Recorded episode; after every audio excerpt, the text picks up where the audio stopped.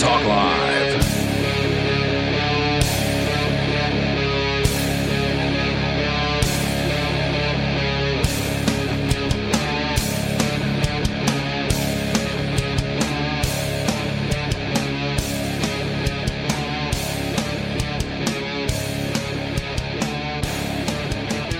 It's Free Talk Live. It's talk radio that you control. And 603 283 6160 is that number for you to get in on the conversation with us. 603 283 6160. And with you in the studio tonight, it's me, Bonnie. Jay Noon. and Joa. And we have a lot to talk about tonight. Um, there is a really terrible story, in my opinion, out of New York from ABC News about Uber and Lyft. Jay uh, also wanted to talk more about the guy, the main shooter from the state, Maine, Robert Card, and what the military knew about him before he went and shot up a um, bowling alley, was it? Bowling alley in a bar Hmm. is uh, what the, this uh, report said. Yeah, so we've got that story here. Um, you, you can go ahead and start reading it if you want. It's from the dailymail.com. What this says is um, new, newly released text messages reveal the extent to which Maine cops were warned about mass shooter Robert Card by his fellow service members in the Army Reserves, who reported their fear six weeks prior to the attack that uh, killed 18 people. Wow, so people that like worked with him, like his friends. I thought it was maybe some kind of group that was investigating him, but instead it's people who worked with him probably. Yeah, one of the guys says that he loves him and wants to hmm. help him, but doesn't know how. That sucks. In September, Army reservists were so concerned that Card 40 was about to kill that they told each other to change the passcode to the entrance gate of their base in Saco and warned each other to be armed in his presence. Whoa. Change the passcode to the unit gate and be armed if Sergeant First Class does not arrive. Please. I believe he's messed up in the head. And this is quoting these uh, text messages. And threatened uh, the unit, others, uh, the, u- the other unit, and other places. I love him to death, but I do not know how to help him. And if he refuses to get help, I'm afraid he's going to F up his life hearing the things he thinks he heard. Oh no, so he's probably hearing voices. One text by Sergeant Hodgson. And then it's got the you know whole list of the texts. Um, Someone says here, I believe he's going to snap and do a mass shooting. Uh, but were they just saying this to each other, or were they telling the police this? uh, well, it, we'll get into it. Uh, These text messages sent by an Army rever- reservist sergeant to his supervisor in September reveal that the, the extent to which there were concerns about Robert Card. The supervisor called police, who issued an alert on Card, but nothing was done to bring him in or strip him of his weapon. So I'm going to pause right here for a minute on on reading this.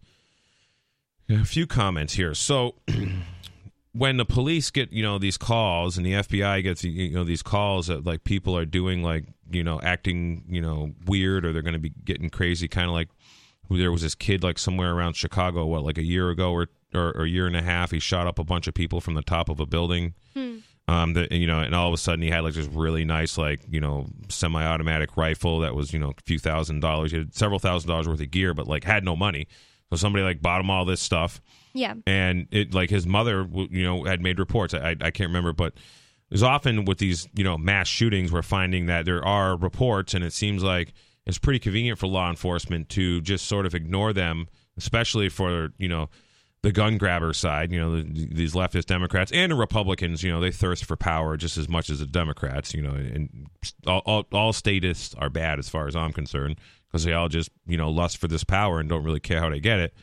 And by sort of allowing these things to happen, they, you know, then they can come forth and be like, hey, we need more laws. We need red flag laws. We need, you know, this ability because they they don't have an opportunity to like demand these kind of things, you know, from the voters or from the people or from the legislature until these, you know, mass, you know, casualty events happen.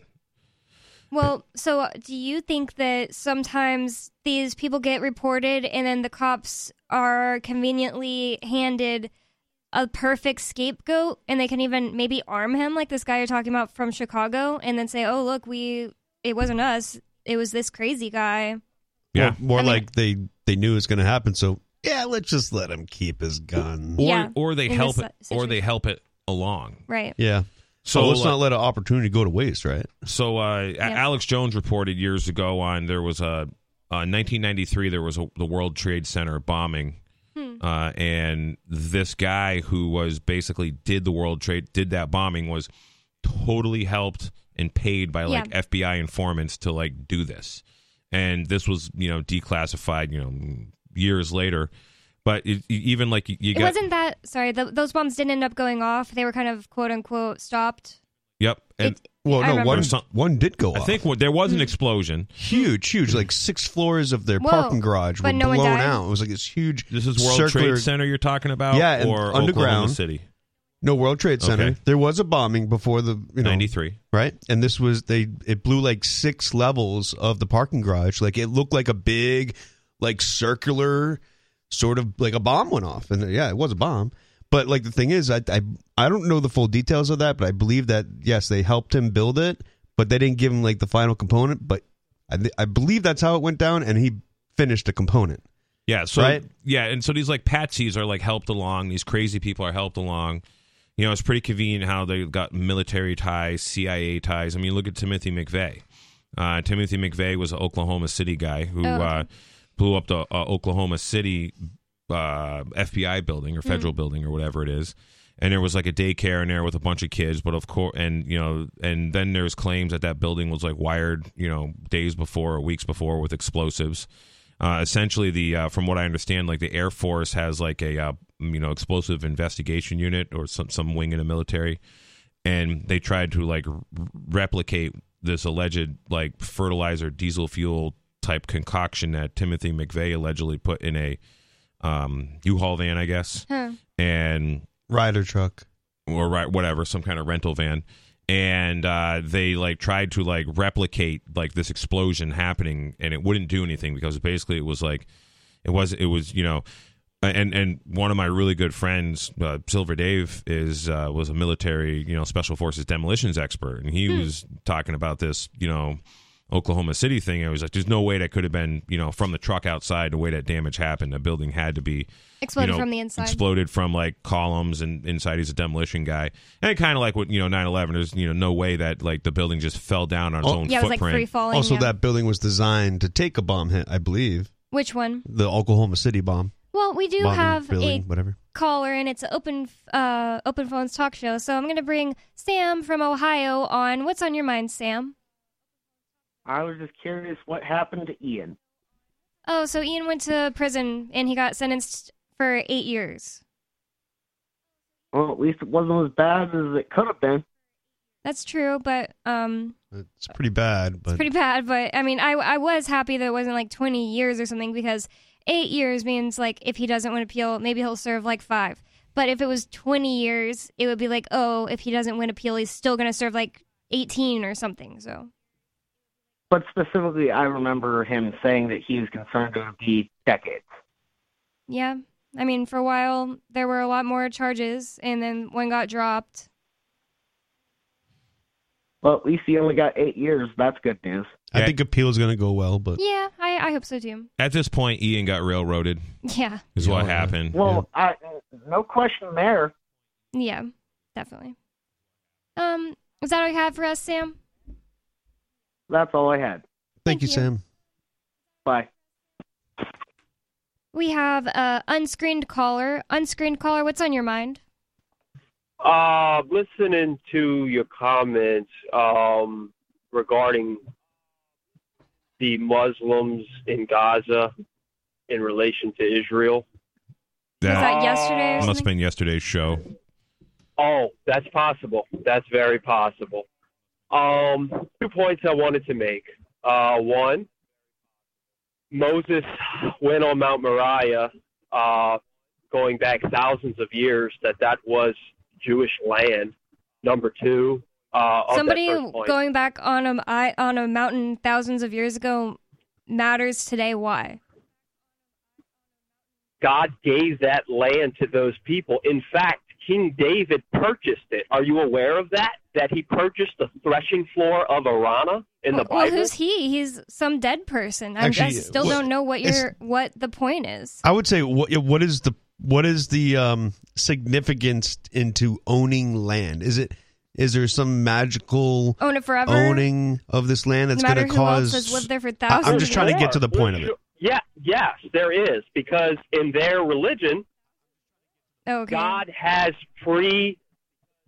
pre-established for eternity. He said, "Jerusalem, I will put my name there." And if you if you zoom out from a satellite and you look at Mount Moriah, they're in the the even the ridge line is in the shape of Jehovah. In in in the very vowels of, of the way you would Yorhe Varhe, how do you pronounce his name? So his name he he said i will put my name in jerusalem. So they're commanded to. So they can disobey their god or take your opinion? That's their options?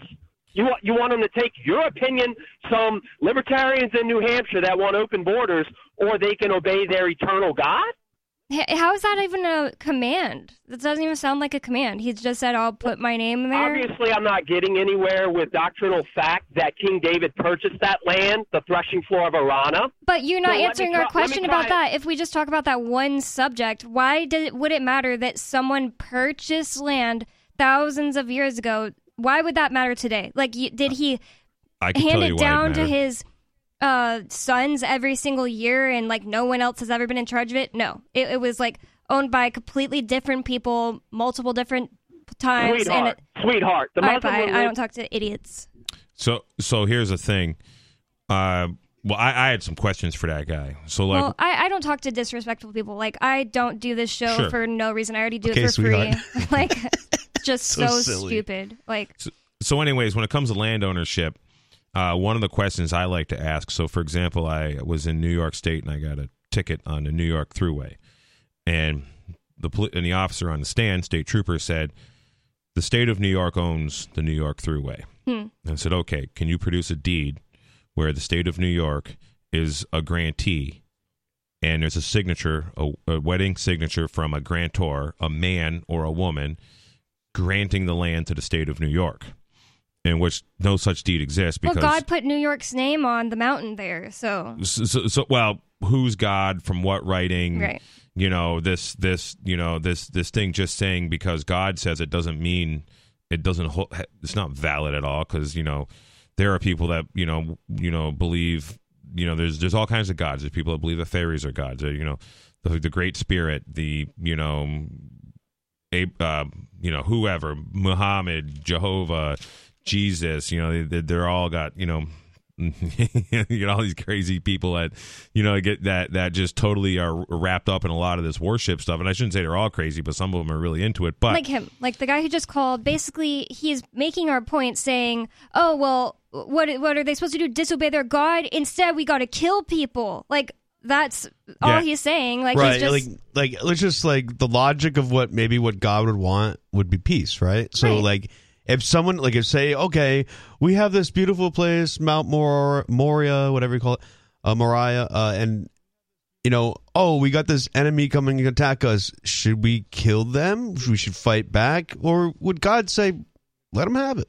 Like or i'm not saying you know not defend your lands and that sort of thing but like is it really worth risking your culture your life your families like everything about who you people are to to die over it like i feel like it's just absurd a biblical fight for nothing yeah. yeah so so does you know did king david get a deed from god or whoever you know he claims he bought it from you know is, is there a deed is there a ch- chain of uh, custody Even if there was, there is there today. Like like I was saying, did he pass it down to his sons No, every and- generation, and they, and, you, you know, know- kept control of it, right took prob- care of it? Probably not. But the bottom line is whoever's got the most amount of guns, which is whoever the United States wishes to give all the guns and ammunition and bombs and you know weapons of mass destruction. They're all you know pretty much produced by the United States all all, all around the world, and so like the idea that the United States is you know giving all of this money for like my entire life. I've been you know forty years. They've just been giving billions of dollars every single year to Israel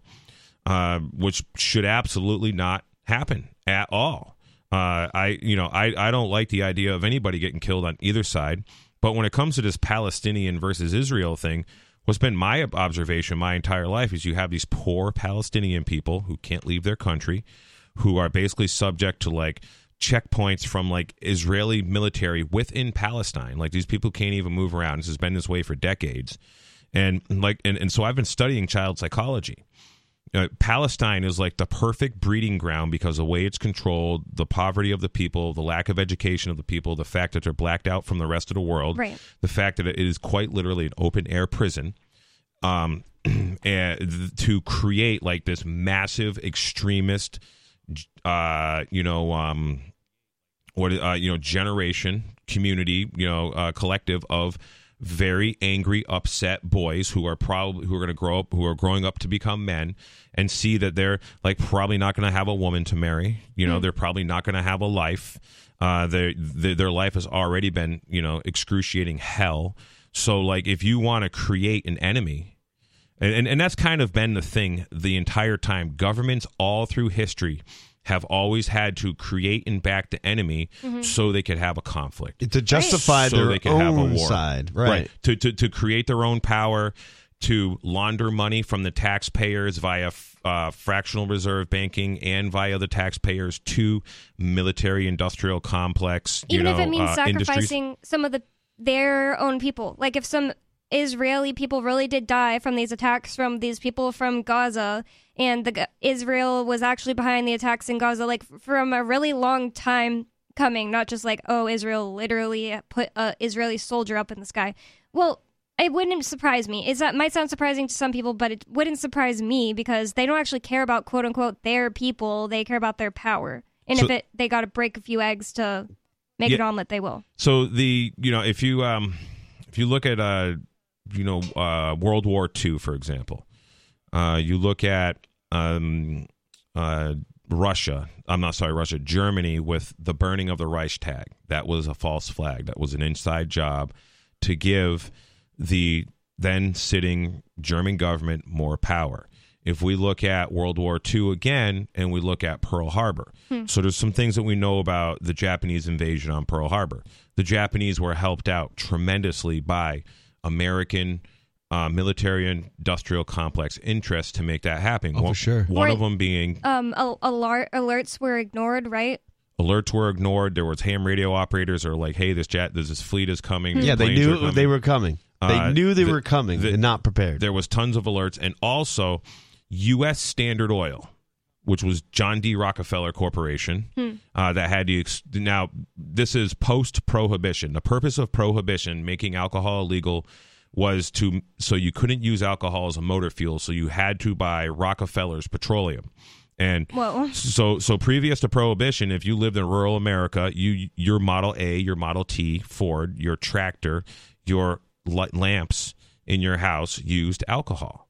Uh, America was farming with alcohol and traveling with alcohol. Uh, in the city, you would buy petroleum, uh, uh, Rockefeller's dirty petroleum, and uh, that's what was uh, you know uh, in, used in the cities. Your gasoline, your petrol, your kerosene, whatever. Uh, so uh, Rockefeller became extremely powerful, and it was Rockefeller that actually was like um, that uh, gave the fuel to the Japanese fleet to get to, uh, you know, to do the attack on Hawaii. Hawaii. And so and we look at um, the uh, Gulf of Tonkin, which was there was a, a U.S. destroyer or U.S. Navy ship was put out in the Gulf of Tonkin, Tonkin, and it was bombed. Uh, to did that did it actually was there actually a ship that got bombed or it, I what I remember from uh, reading about the Tolkien because you mentioned this bef- previous show. Yep. Uh, but I thought it was just a made up story. Like no ship actually got sunk. Well, they claimed a ship got sunk, and there was something out there that they claimed got sunk and destroyed. Right. And- just and the claiming of it. so, so Go that's another thing too. Like you, you have these so-called uh, terrorist attacks on infrastructure via the internet, and a gasoline pipeline shuts down. So it's really hard for them to say this gasoline pipeline blew up and not show any video. You mean the Nord Stream? That one? no, um, so that one, like you can, there's video. It Oh. blew up. It shut down. You mean Um, still the Gulf of Tonkin? No, this gas pipeline was like a couple years ago down in the Carolinas. I think they call it the Tennessee something, Tennessee Mountain Connect, whatever. It was a hmm. pipeline that went from somewhere like in Louisiana up to like North Carolinas and Virginia to supply Oh. gasoline and diesel fuel to those areas. It was a pipeline and it shut off. And they said it was a cyber attack. Well, the thing is, is when they say it's a cyber attack or they say it's a it's a it's swine flu or COVID or whatever, mm-hmm. you, you can't see it. There's no like real actual evidence other than It's a good point. you know Yeah. the people saying it. So when they have the say these cyber attacks screwed up a bunch of stuff, and this this is what they say when they're you know the food chain thing breaks down. Oh, they'll be like, oh, there was a cyber attack. There's no way to really verify there was a cyber attack. y- You know, for the average guy, there's no like video footage of you know these guys on computers, you know, pushing enter and you know, you know, um, and laughing like a villain, you know, as they do it. You know, the uh, maybe somebody who's like a computer techie or you know understands all this stuff that has clearance and the and the ability to look into these things and those resources might be able to say there's a cyber attack, but you can't prove that to me. Then they wouldn't be able to explain it to the norm- normal people who aren't like um, Right. coders. They they just can't. They don't have the both of those skill sets. So this like plaus- constant plausible deniability that they're pushing with their false flags to get things going government is constantly creating an enemy.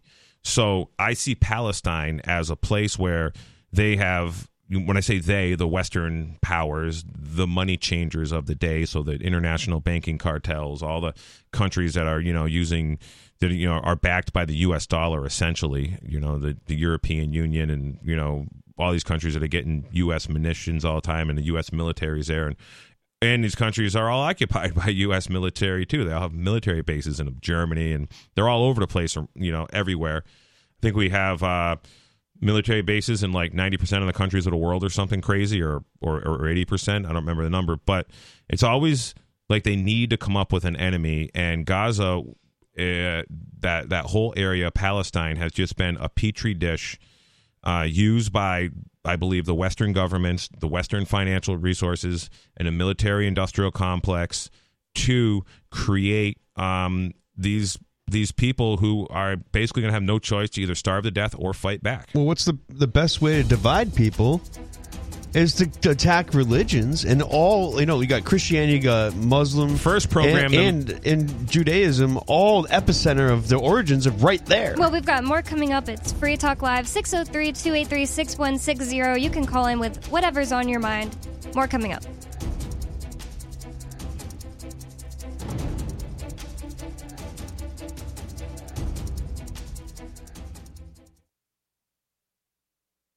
This hour of Free Talk Live is brought to you by Dash Digital Cash. Dash is the cryptocurrency designed to be used for spending. In addition to being one of the world's first cryptocurrencies, Dash was the first crypto project to have a decentralized autonomous organization that to this day continues to improve and promote Dash. Every month, 10% of the mining rewards go into a treasury. Anyone with one Dash to spend can put forward a proposal to the Dash masternodes. The masternodes vet the proposals and decide which ones move forward and are funded by that treasury. Nowadays, DAOs are plentiful, but Dash paved the way by doing it first, nearly a decade ago. Dash is one of the oldest cryptocurrencies and is widely available on exchanges, including the decentralized Maya protocol and in multi crypto wallets. It's easy to get and use Dash. Start by learning more at dash.org. Thanks to the Dash DAO for sending us 32 Dash per month to promote Dash on the air. Visit dash.org to learn about Dash. Dash.org.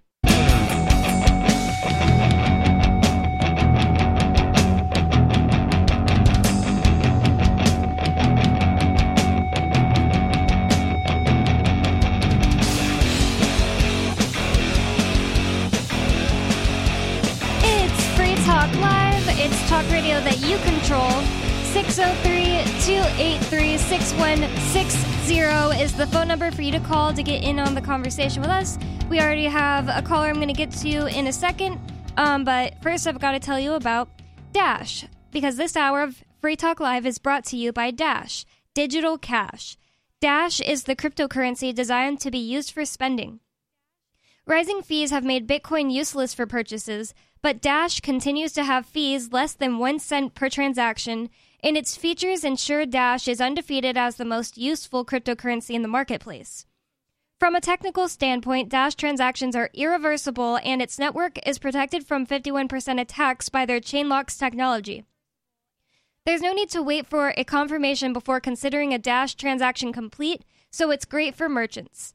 Dash is one of the oldest cryptocurrencies and is widely available on exchanges, including the decentralized Maya protocol and in multi crypto wallets. It's easy to get and use Dash. Start by learning more at dash.org. And a big thanks to the Dash DAO for sending us 32 Dash per month to promote Dash on the air. Visit dash.org to learn more about Dash. Dash.org. And now, um, I didn't actually say who I am, so in the studio with you tonight, it's me, Bonnie. Jay Noon. And Joa. But I want to go straight to your phone calls and thoughts. We have Ed in Utah. Ed wanted to call in and talk about um, the same subject we were talking about, Israel. So, what's on your mind, uh, Ed? Okay, thank you, Bonnie. A few things here. Um, I do want to talk about. Uh, you were bringing up uh, the Gulf of Tonkin, and then I'll get to Israel. Okay. Just a little fact that a lot of people don't know: the admiral involved in this so-called Gulf of Tonkin was actually uh, the reporting admiral, if you will, was Admiral Morrison. This is the father of Jim Morrison of the Doors. Whoa. Isn't that Really? very interesting? Are you That's crazy. serious? Yes, it is. I'm dead serious. You can check it out. But I throw that in there because of uh, my kind of mantra here about the whole thing with Israel. I um, I'm somebody that's on the far right, if you will. I've talked to you guys before, but I'm sure tracking with you on here. This is where the libertarians and small R Republicans can come together if they're willing to look at the facts. Israel, uh, with the Deir Yassin massacre, uh, took control of Israel, of uh, Israel, of the Palestine area, when they blew up the King David Hotel in 1946, July. They killed 92 British diplomats. The Stern Gang and the Irgun gun runners and all those people did that. They ran them out, uh, and then they launched this massacre and this uh, scare campaign to uh, take over half of what it was Palestine at the time.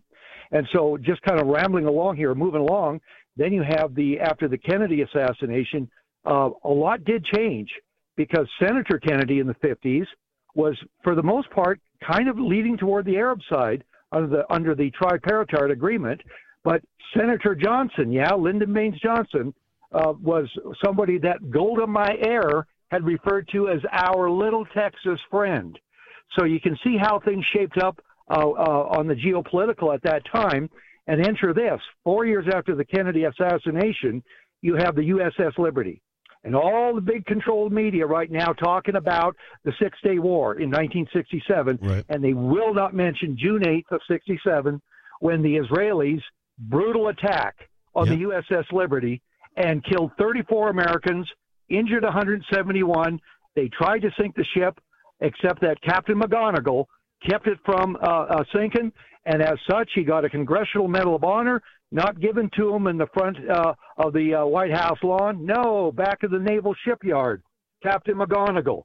So when you see all that, and after the Kennedy assassination, how Mideast policy, U.S. Mideast policy changed 180 degrees.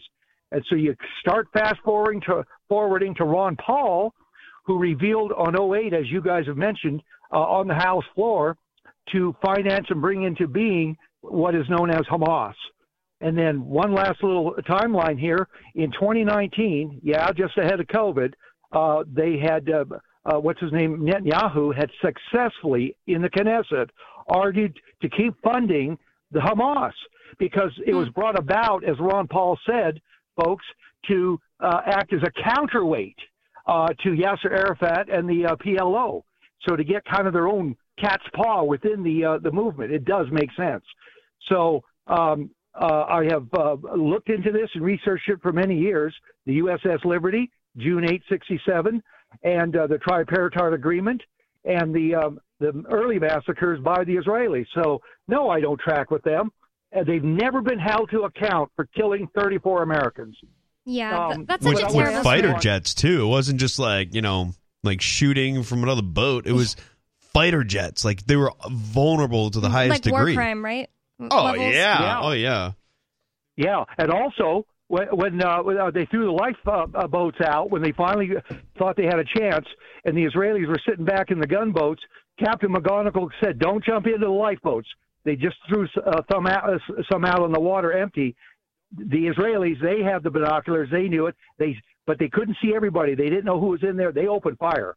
That it contravenes the the the uh, Geneva Convention, of which Israel is not a signatory. Whoa. These people are a mini state of terrorists. I'm I'm telling you, and the American Christian right needs to wake up to that fact. Well, thank you for all of that. That's oh my god, a bunch of Thank you. information. I don't really even. Um, I, I don't know if I've- the Christian right has to wake up. I think everyone needs to wake up. But well, they definitely need to also, but um, I I just think that's so much information to take in. This guy's obviously been um, what's the word, researching it for a long time, so that I can't follow it all. But I Uh, know I was able to follow it all. Yeah, but I follow but that I, to the But T. I've heard it. All those snippets I've heard before. Yeah. Uh, I did, uh, except for the thing about Israeli gunboats uh, shooting once the uh, life, you know, life go- uh, lifeboats got down. I, I hadn't heard that one I, I do vaguely remember that uh, from a small Well, documentary. There's co- a caller. Sorry, there's Oh. a caller, a lady that calls in a lot still, and her her brother, her only brother, died on the USS Liberty. So that's Yeah. how I heard about it. She called in and was talking about I, it. I've heard her before. I got another hmm. comment about what he was saying. He refers to Israel as a mini terrorist state.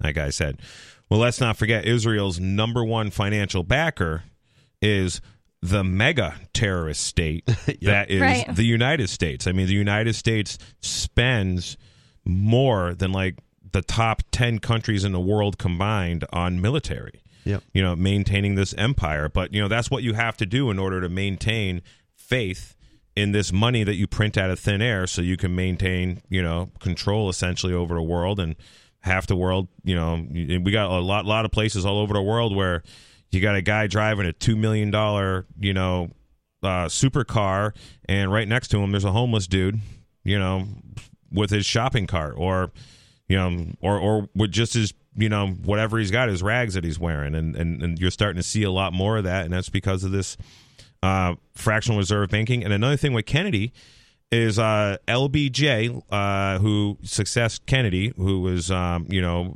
probably in on the whole Kennedy assassination, and my brother actually a lyric in one of his songs, uh, Josh Noone, and joshnoone.com is, is, is a website. I don't know if he runs anymore, but you can hear some of his music.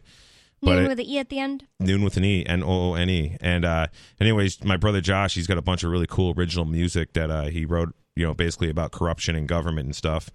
And in one of the songs, uh, he talks about, and when Jack died, Johnson smiled inside. Uh, and what what uh, Johnson did is one of the first things he did was he uh, took back Executive Order eleven eleven. I don't remember it now. You It's like eleven. eleven oh oh oh eleven or Yeah. something. Well, basically, this was an executive order where uh, JFK made it so that the Federal Reserve Bank could not lend money at an interest rate to the United States. And and then what happened is you had these greenbacks that he brought back also via that executive order. So you'll see a lot of 19 you know 64 I believe it was uh, like uh, silver certificates. Right. And that was because JFK was actually bringing had the Treasury issuing money instead of the Federal Reserve because the United States has the ability to issue actual money. Like this, this national debt could be paid off very easily, but uh, the uh, federal actually doesn't even have to be paid off. You know, the, the American people just need to tell the Federal Reserve to screw off. We're not paying you. Yeah. Um, that's what really needs to happen. But anyways, uh, so Executive Order eleven eleven zero, I believe it was, uh, to, uh, that Kennedy did to essentially strip the uh, Federal Reserve of essentially its influence and power was one of the first things that uh, LBJ uh, reversed or repealed. And just like when when Biden came in, you know, we know President Biden, who's you know been basically a career pedophile. Uh, Trump had like this pedophile task force, and that was one of the first things that Biden shut down was uh, this pedophile task force, child trafficking task force. Um, and so, yeah, we definitely um, there. I've always thought that believe that JFK was the last president actually duly elected by the people. Hmm. I've heard a lot of people say that, um, and I don't really know why that is exactly, but I know that Lyndon B. Johnson, the guy who got to come in afterwards, got to be a part of the report. What do they call it? It's like with a W. The report The that Warren Report, yeah, the Warren, report Commission, that got the to Magic Bullet Theory. Yep. explain what happened, explain it away. Oh, Trump's going to release that. Everyone vote for Trump. He's going to release the Warren report. Well- All right, Trump said release the Warren report. Well, he- didn't it, not well, here's he the didn't release the Warren report. Trump Trump proves the president has is basically not in power. Hmm. There was all kinds of things that he tried to do that he wasn't allowed to do, like get out of Syria. You know, he wanted to do the, get out of Afghanistan. They wouldn't let him do it. Uh, and then, of course, when they have Biden do it, you know, because Bi- Biden, you know, if Biden was my grandfather, I'd take his keys away yeah. right? Yeah, like so they're using this guy. You know, they're they're abusing the the administration. The the deep state is abusing Joe Biden. They probably got him whacked out on all kinds of drugs to keep him moving or whatever. Who knows? And so now they got hit. You know, they they, they do this botch removal of Afghanistan and and, and then they dump billions of dollars of uh, you know munitions and money into Ukraine. And now it looks like a lot of it's showing up in Palestine. So they and the people who run the world, the people who own the world, that we don't know who their names are. Uh, we just know who works for them. You know, media and big tech, and you know, it's probably the AI that owns the world now. Who knows? Oh. Uh, but uh, but yeah, algorithms certainly in control. It's got a lot of slaves, and uh, th- but these guys they need a war. They need a because we're in a major financial meltdown right now that nobody's reporting on. We were in a major financial meltdown right before COVID, and they just with the stimulus created a whole bunch of money. So the powers that be, because there's a massive financial, you know, um, we're on a cliff of a mass, massive financial meltdown. The powers that be uh, they they can kick off World War Three. It'll just go into money printing Yep. and money printing and this emergency stuff, and then we're gonna have rationing, and uh, it's gonna be really interesting uh, if they try to draft Americans. So I'm gonna get a lot of haters that watch listen to this show, and I had a discussion last night and uh, uh, with a friend of mine, but I believe that Bitcoin was created by the government. Actually, more like defense contractors and people within government, whatever. Um, and they did it to trade their value between other defense contractors. But now, it's not but, even. But why? But here's the question: no, here's Why the they thing. do that? It's not even private. And I'll, I'll tell you why. Why would they do it if it's totally Well, vi- visible? I th- that's also part of it, and this is that's all part of it it's because it's traceable and all that stuff, right? But look who is the number one asset holder of Bitcoin right now: I don't know who is it. It's the government. Yeah. the government. Oh, it? So you know, you know that they planned this right now, where we are, of them the biggest holders of Bitcoin. You know that it was going to become a thing. They knew that it was going to be used for all the wrong things, so that they could seize it and hold in their own assets. And then, I I really believe that this is a, a huge wealth transfer. And if you're, st- in my opinion, if you're still in Bitcoin right now, you're going to get what you deserve. Like you're Like it's part. going to go down. I, I feel like um, it is definitely like the biggest front in the crypto world, of course, because it's like the trender. But I don't. I think it's going to narrow down. I think it's a, the. I think it's the government coin. I think it's the world uh, centralized uh, currency. It's the world currency that they were always wanting to have, and they got it. And the only way they can control the markets is to get involved. But to get involved, that means they had to start it in the first place. And if you look back in BitGold and how it was developed, it was all defense contractors. It really was. It, it just makes sense. And who's the one that continues wars? And oh, and think about this: when it comes to the economy, uh, defense contractors, if they just shut down tomorrow, right? This country would just collapse, regardless if they just keep printing money. If they stop printing money tomorrow, right? And the defense contractors are still going to exist, but if the defense contractors just die out, we're done. This country's done. The How- upper middle class is what's feeding everybody, and they know that they need to keep this going while inflation's occurring. So they have to create a war to allow the defense contractors to rebuild so that the money flows further into this country. I really think this is all a So- staged event. if the if the defense contractors are done, I mean, you know, go kaput tomorrow, and the economy collapses, um, that's only a big deal because people have to pay property taxes in order to maintain on their property. So it's because you have to pay property taxes that like you know would be a lot of hardship if the economy really collapsed and you didn't have all these taxes and rules and regulations and we could all just you know freely trade with each other and amongst each other the market would you know do its thing and we'd get along I'm not saying it's a bad thing. I think I actually would love to see defense contractors just die tomorrow. yeah, yeah I think that what would happen is basically the the biggest threat would be make sure you have guns because the poor people who don't have any sort of they don't have any food in their basement, they don't have any skills or anything who just don't rely on the government to send them a check every month, they'd start trying to kill people and take what's yours if you have a farm or whatever. So I, that that's what happened in Russia. The uh, the masses of the incompetent um, people who were basically just doing what they were told by the government for a few generations under the communism. Uh, as when it got to the point where they couldn't feed themselves anymore, they couldn't eat. Uh, they basically just destroyed and you know any shops, uh, shopkeepers, any farms. Uh, they marched out into the country and took whatever they could. You know, anybody who had anything of value was essentially stripped of it. And but that was a essentially a, a society where you know you uh, you couldn't have any No guns one at had the time. Nobody had guns. But What's I- going to be real real interesting is if they start drafting Americans for this World War Three. Yeah. These guys are trying like hell to start. because like most people won't do it, right? Don't oh, you really? Think? If you're in uh, tons of college debt and they're not doing any debt relief, and you can't find a job in your career choice, and the government goes, "Oh yeah, oh we got that kind of job for you here." I just don't think most They're people gonna are going to do do it. it. Like Uh, especially if well, it's like I- lines, like I- you're going to die. I think the draft is not going to be like you've seen before. So, Hmm. so we could have a so there historically the draft is like all right, every every male eighteen to what forty five is you know to report here, and we're going to come get you if you don't. Hmm. Well, first off, don't sign up for selective service, which I did not do, and nobody has to do. Hmm. You, you- there's no no nobody can make you put your signature on you know on any document. Your signature is your property, so therefore you don't have to sign up for the selective service. And second, uh, so the military's gone woke. So to be attractive to the woke people, and the you know, so the colleges are churning out a whole bunch of woke people, a whole bunch of algorithmic slaves. I mean, literally, you know, and most anyone who goes to college for like medical, you know, any of this education stuff, um, just you know, or get some kind of government job or whatever parasite, you know, economy thing they're looking to do, is part of this cult of wokeism. It seems like be- best I can tell. So now, like Joe was saying, these guys got tons of debt.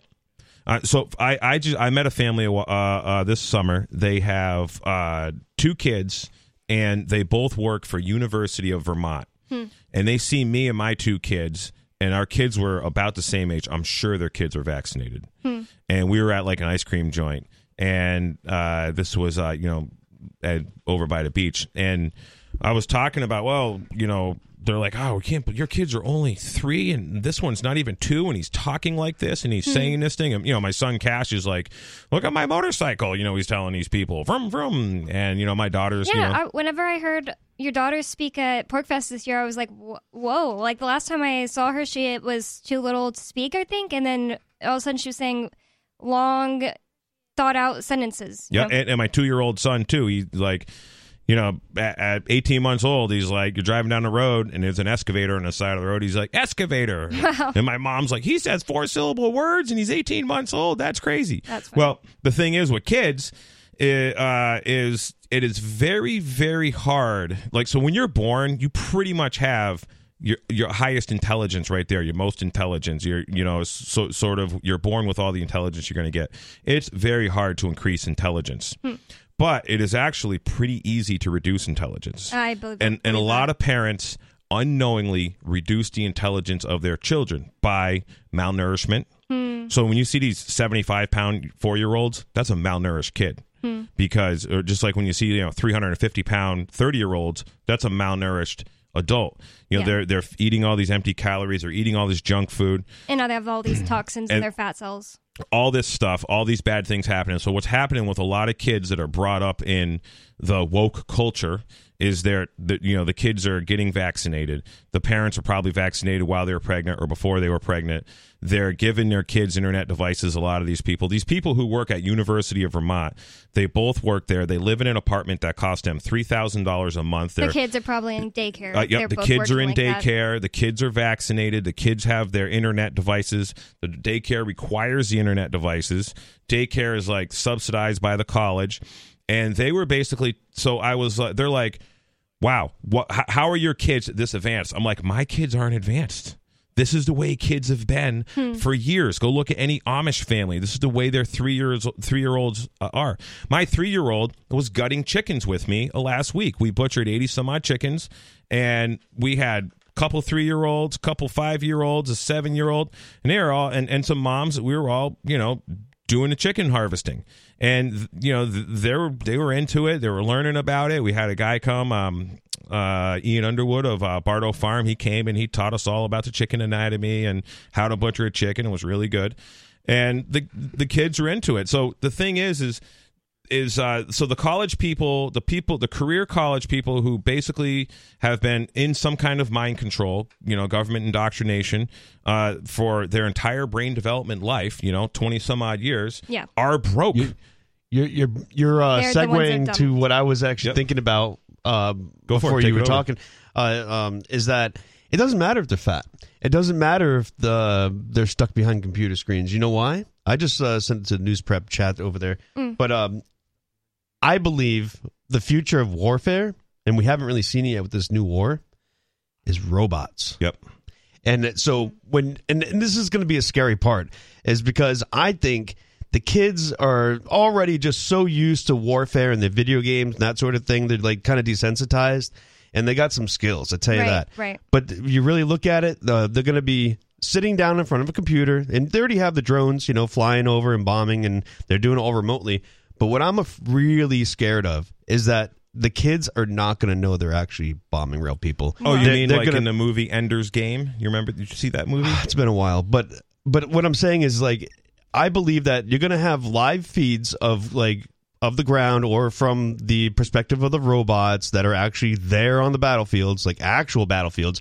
But the kids are going to be looking on the screen and they're going to be said, "Oh, this is just training," Yeah, but people and they're going to already. think they're going to think it's they're- virtual I reality. think people are sociopathic enough that they would kill people with a robot. Oh, they already sure. do that with drones. yeah, but would they, I don't think they're going to have to be told it's real people. They're going to be told it's a simulation, and they're just going to do it because but they're why told. would the they're people training. who we're telling them would be the ones who get that karmic reaction, and they know that karma is real, so they want people to be doing this of their own accord. That's what I believe. So, so, there's plenty of unhinged algorithmic slaves Yeah. who are absolutely willing That's to what do, I think. to, to do violence. I don't think they'd have to be tricked. So I don't think they have to be tricked either. But Mm-hmm. the ones that have to be tricked, they can go to a different area. Now they're all going to be probably doing this remotely from home. So they'll be zooming into work for war. And they'll be so they're broke. They're living in apartments that are, you know, tremendously overpriced. Their kids are being indoctrinated and you know, they're not getting, you know, mommy daddy time. They're not learning they're not earning their dopamine hits from, you know, doing things that children should be doing, which is like interacting with, you know, farm animals as far as I'm concerned and being outside and playing in the dirt and in the grass and climbing trees and, you know, doing that kind of stuff. They're probably not getting read books read to them because, you know, daycare, they want you to have an actual internet device for your kid. Hmm. And so when the the new draft is going to start off as well, we will defer, defer all your college debt and we're going to pay you this amount of money and give you a housing allowance and give you health care to come be in the woke military because the only people who are going to be in a position to where they have massive college debt are basically these woke people and they're living in these crappy who apartments. can't get who can't get the jobs when they get out? The ones that Right. have fan, like you know all different colored hair. Yep, exactly. Because they went for like saying. gender study studies or something. yeah. like something that doesn't like equal a job. Um, we didn't really get to all the, your guys' calls in that segment because there wasn't really a time to stop It was good. saying chat. what we are talking about. Exactly. So 603-283-6160. If you're on the phones, just hold. After this break, um, don't go anywhere. It's Free Talk Live. 603-283-6160. It's Free Talk Live.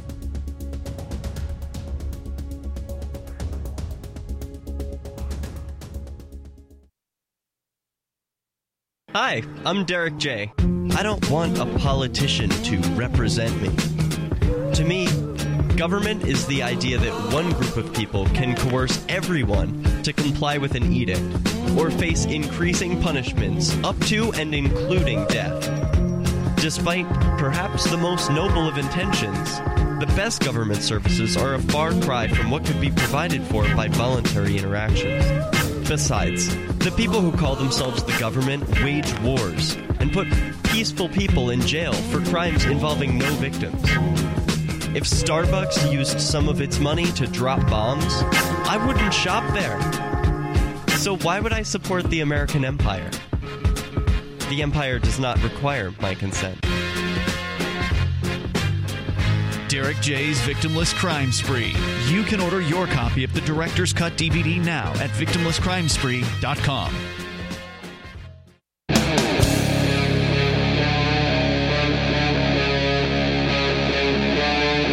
Free Talk Live.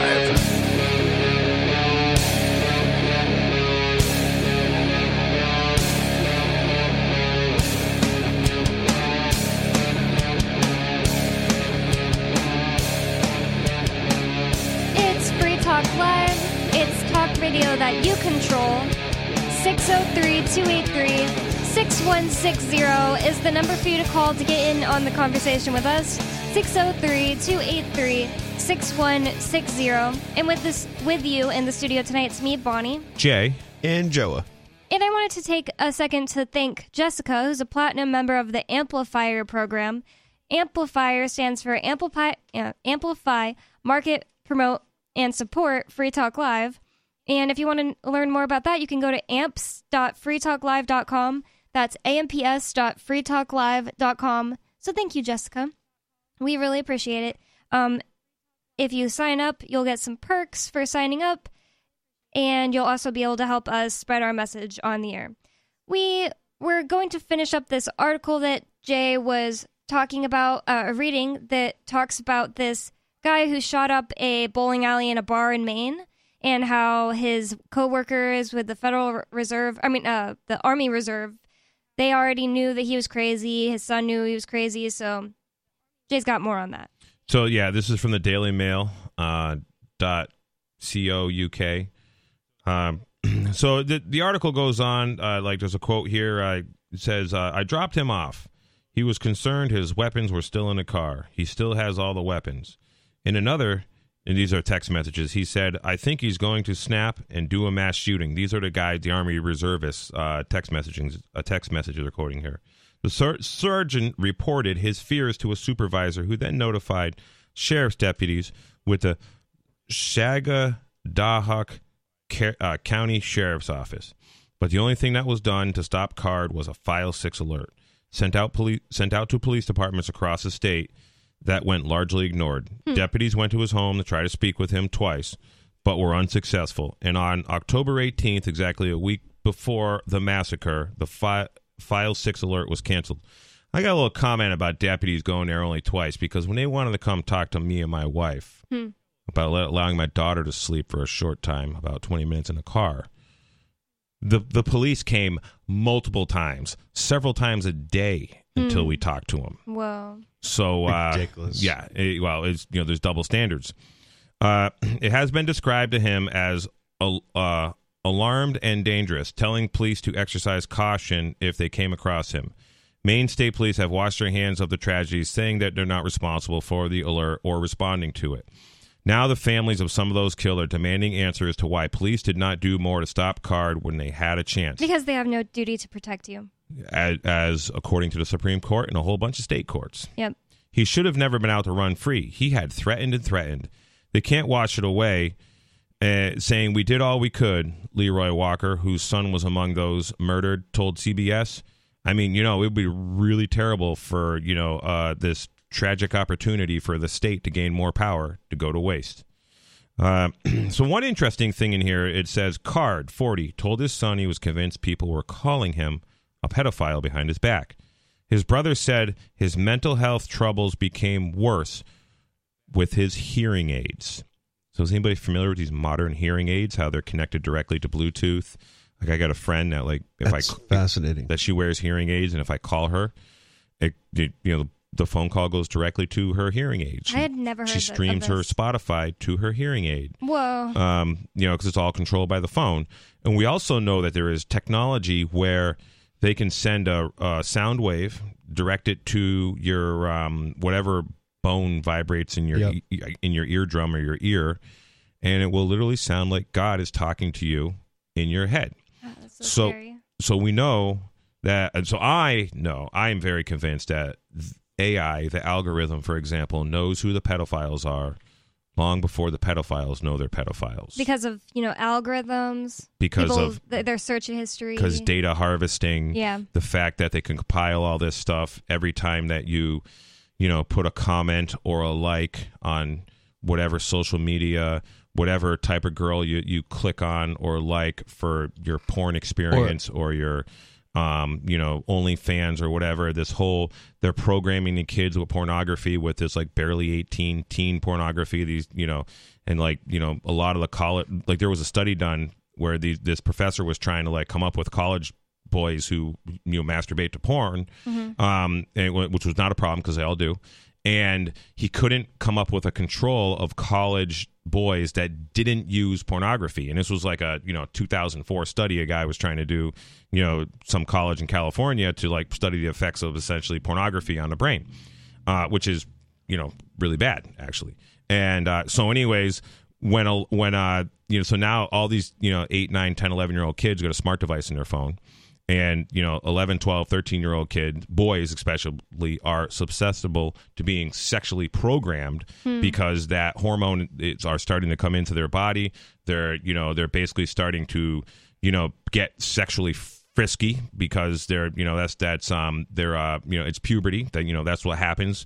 Um so you know in, with adolescent bulls of any species and uh, you know they get rude they get aggressive but now you have the internet device programming them to what their sexual desire is and i believe that this is another element of the pedophilia issue I, in this I can country. tell you how it's how it's programming, and you can just easily anyone can just go on Facebook right now, and when you're scrolling, okay, and if you have your camera revealed, okay, I'm not trying to help out bad people here, but what I'm saying is, is like when you're scrolling through Facebook and it's showing you ads, provocative ads, that like they know when you slow down and look. But also the camera is looking at your eyes and it's seeing what like are you reacting? What's your facial expression? Are your eyes gravitated to that portion of the screen? They know this. They know all that. That's data collecting all that stuff. So when you're scrolling through facebook yeah you better believe once you're oh uh, that's a sexy girl right? And then you go let's go keep scrolling and then another like they they will give you predictive things to see Yep, they they will stimulate these sexual desires, especially in young men. There was this time that Captain was talking on the show, so I don't feel bad sharing it. Um, and he was saying that Twitter kept suggesting to him these pictures of like women in bikinis, like hot women in bikinis who were holding fish that they've just caught. He was like, Right, I, am right. not mad about it. I just keep getting these pictures popping up. Yeah, and, and it probably stimulates something if you're into fishing and, and Yeah. you know hot women, and most men are. I, I I believe this is why we really need to be keeping you know kids off internet devices and young boys off internet devices, and then you have the whole other programming of you know the feminist stuff. The you know the girls are all like, oh, I need to wear all this makeup and I need to do all this crazy stuff to my face and my hair and my butt and my boobs and you know because. Uh, like they want to look like the Instagram or filter or the Snapchat Like- filter and all I'm this actually stuff. kind I'm like pretty certain that Kim Kardashian's big butt was just to make it to where women think it's okay to be fat. Yeah, because gross. women just decide, oh, I'm going to be a little overweight because guys like that. Guys don't like skinny girls, healthy girls, girls, guys like girls that are essentially fat because you don't get a big butt and a tiny waist without surgery unless you're just like I don't know, really extremely quote unquote lucky. I don't like big butts, but you're just going to become fat and then people are going to be telling you like that's what guys like because that's what guys think they like because the internet told them so because Kim Kardashian or whatever. I don't. I don't think end it's just fat. about sexualization of people. I think it's about marketing. So, like, let's Hmm. just say an ad has a hot chick on it, right? But there's a really nice sports car in the back, and if you're more interested in sports cars, they'll see your eyes gravitate to the sports car. And then you keep scrolling. Guess what? Now they're going to show you car ads. You see how this works? It's okay if you if you looked at the the hot chick's boobs and the camera saw you gravitate your eyes to the boobs, guess what? You keep scrolling, they're going to show you more boobs. You know what I mean? I got a friend who's he's a like a computer techie guy, and his son's a teenager, and he's so he's like going through like the, History. the history on the Wi-Fi network and all this stuff, and Sounds he's like a bad idea. and he's and he's like he was like disturbed that his son was being pushed like porn by the algorithm uh, that was essentially you know a lot of this like young girl type porn to sort of he feels it was to sort of program the desire of you know young girl childish type you know into you know the brain. Because because what whatever is being you know sexually put in front of say a 13 14 year old boy is probably what they're going to desire when they're older. So like a lot of traditionally a lot of you, you know men you know d- are, are you know desire someone that's like their mom. Because their mom was essentially the the uh, you know the the image or maybe definitely with me it was a babysitter when I was a teenager. Like I am very attracted to that type of type of woman and I thought she was really hot.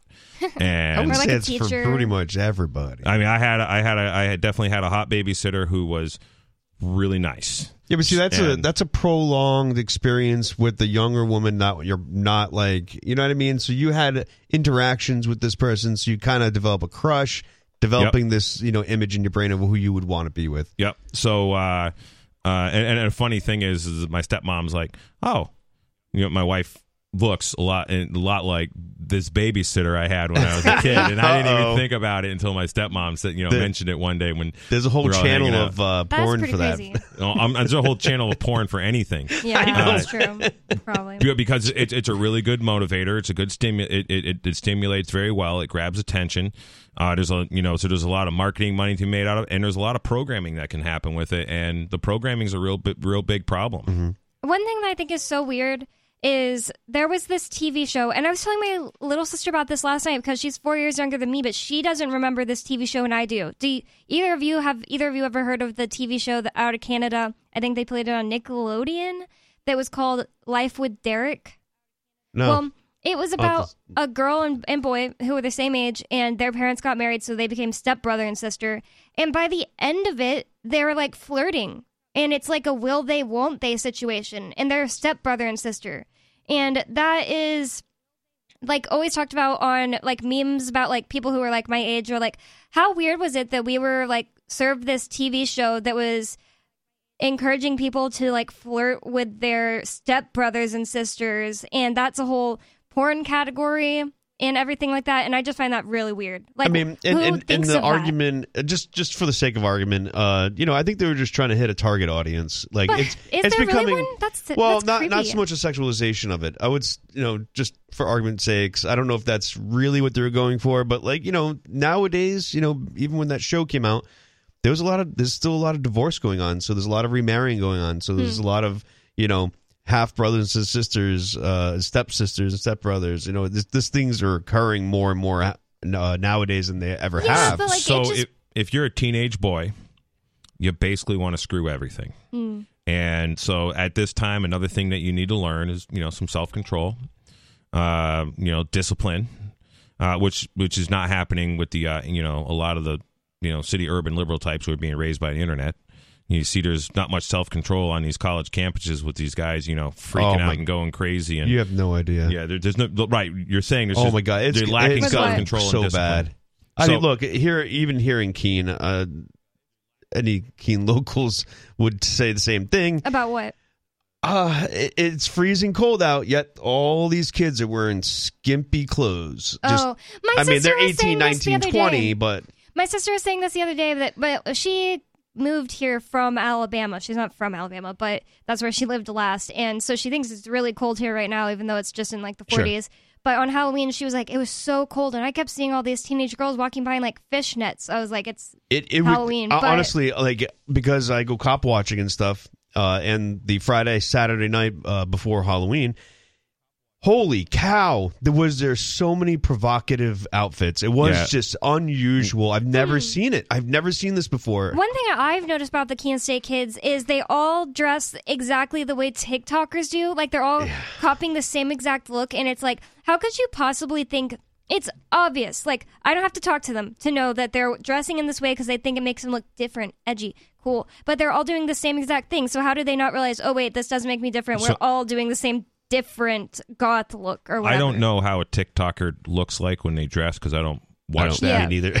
But if but if you Bonnie, if if, if there was a, a picture that you could bring up and show Yeah. me, because so I got a little bit of a cultural shock going trick or treating with my kids the other night. Hmm. So we went to this uh, community in town where like everybody just decks out their houses.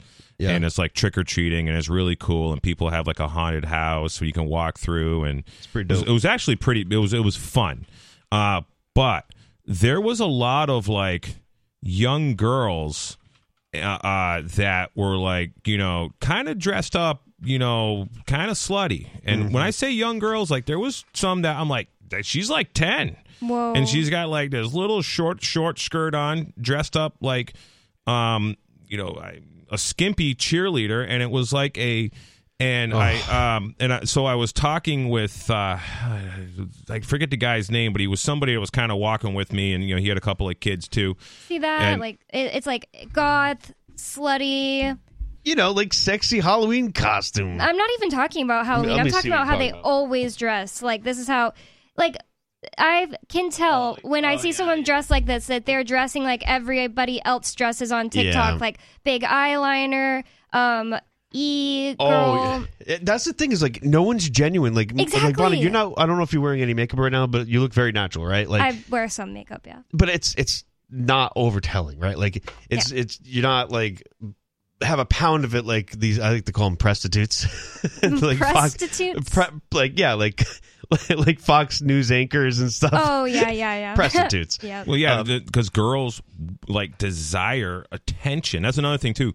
When girls are like sexually developing, going through pu- puberty, uh, one of the things that they very much desire is the attention, and one of the forms of attention that they can get very easily is Instagram, Snapchat. Yes, You know, the yeah. comments, the like, and when they start getting these likes and all these praising. Praising, they're just earning this dopamine hit, and then what happens is somebody says something mean to them, and it's it's and and it actually translates to a lot of these girls when they get said something mean uh, via instant uh, Instagram or you know or whenever these social media platforms. It's like it, it it's like somebody walked up to them and punched them in real life. You know, sort of the way they react to this, and and this is also why. The suicide rate among teenagers has like ramped up huge, especially during the scamdemic when they were basically isolated to their phones. Um, so yeah, this and, and a few of those pictures you saw. So I saw some girls sort of dressed up like that at trick or treating, but like the the way I saw, so, like my ten year old is not going to be dressing like that. No freaking way. And that was And, like- sort of like my commentary walking around. I was What- a little disturbed. One of my favorite costumes, and it was just like, I, I think I'm not like attracted to it, but like I like Wednesday. I Oh. like her. I like her demeanor. I like her character. And when I saw funny. people dressed up as that, I was like appreciative that like, all right, you know, good TV. You, could, but could you see the bottom of her butt cheeks? no, no. Wednesday is like kind of prude. She's kind of Okay. like you know, she's. She doesn't like anyone else. She has like Yeah. pants or a long skirt, or maybe you know. I think she leggings barely her had a crush, you know, on her TV show. But like, you know, it was. I, I just why do you got to make like if someone took Wednesday and made her sexy? Like, no, no, that's completely Because- opposite because to what Wednesday was supposed to be. Wednesday's not advertising for the attention, right? She wants to be left alone. That's kind of like her like thing. Yeah, okay. Yeah, her shtick. Yeah. From what I gather, I've honestly not seen any Great of show. that. You got to watch it. Yeah, not seen any of it. I but I still know what you're talking about just because lots of people are into it right now because the movie came out about it about her. Um, But but when it comes to control and mind control, I mean, it's essentially the kids are being programmed like crazy. Like the algorithm knows who these people are that are gonna that are capable of being pushed to do this crazy stuff. And and and I'm sure that the FBI knows who these people are and conveniently either helps them along or lets them do it or keeps an eye on them or makes a confidential informant out of them or Yep. you know gives them a little incentive to do more maybe they you know they they do something a little wrong and well let's just let this guy get away with it so he takes you know ooh i stole a candy bar today and you know tomorrow i'm going to steal a thing of vodka and then you know now i'm going to gra- now i'm going to steal a car you know now i'm going to go rob a bank you know because every time you get away with a little bit of something i mean just look at the hunter biden timeline of all of his photos and his pornhub stuff and you hmm. know whatnot because he's constantly been allowed to get away with it so you essentially allow this psychopath to develop that can get away with things. And when your intent is to have, you know, um, a generation of people like this in 20 years, just start with the infants. And I, Oh, I really think that's what the and, and yeah, it, is the algorithm capable of doing that if a parent's going to put an internet device in front of the kid? Yeah, I want to counter this whole like horrible, you know, sexualization. Uh, and it, it might require going to the porno websites. But hang on a second. It's a great way to spread like freedom messages by I haven't done it personally myself, but like if you were to upload uh videos like you know documentaries and stuff to these porn sites, I see. um it it might get some attention. Well, there was a thing where people were uploading, so like OnlyFans or some OnlyFans like stuff where people is like not porn, you know, it's like documentaries or you know educational stuff. Uh, there's also uh, they were talking about like when you know YouTube and Twitter and all these Facebook are you know shadow banning and you know uh, censoring all of this stuff. People are like, all right, I'm just going to set up a Pornhub account and I'm just going to start putting all my videos on Yeah, Pornhub. I Even- think I think the Free Talk Live should start doing this. yeah, Jeff would be funny. Jeff Jeff Berwick was like, yeah, he's like, I'm putting my uh, I got kicked off of YouTube, so now I'm uploading to Pornhub all of his, you know, And it's like when I talk talks. about the these like TikTok girls, I get put in such a weird, awkward position because it's like I'm not saying anyone should not be able to wear a lot of makeup, especially if Right, it's like the thing that is just a fun creative outlet to them. It's just don't let yourself be controlled. Like Yeah. everyone having the same exact style is Yeah. not being unique. It's gray. It's it's everyone's boring. boring. Right. And, and and we're not saying you're bad people. We're not saying that you know you're not. You're, you're nice. A lot of these people that I run into in Keene that are dressed this way, they're nice. You know, they're not like mean or anything. Uh, it, I don't know. It's it's not a problem. what I've noticed Except when they start drinking, things get weird. Hmm. I mean, Wh- in what the- I've in the noticed about the excessive makeup women is they generally lack confidence. And so people who lack confidence, uh, when they get a little loose, they start drinking, like you were about to say.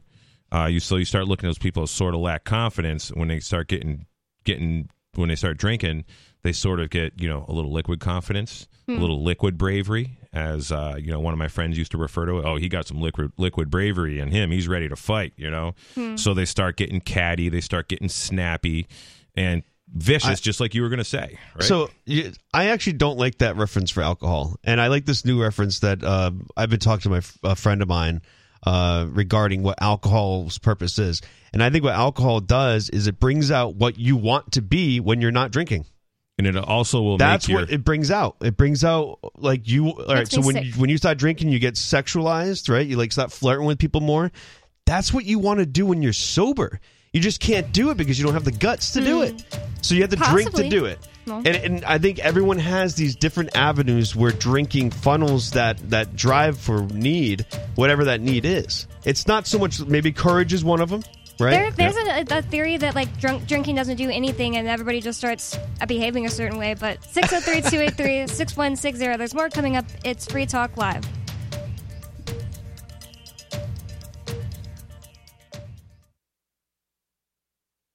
The crimes of the state. Eleutheromania. The insatiable desire for freedom. It's the new three song heavy metal EP from Captain Kickass. Through 12th grade. They're taught to obey. Available now on your favorite music app or get it directly from CaptainKickass.com.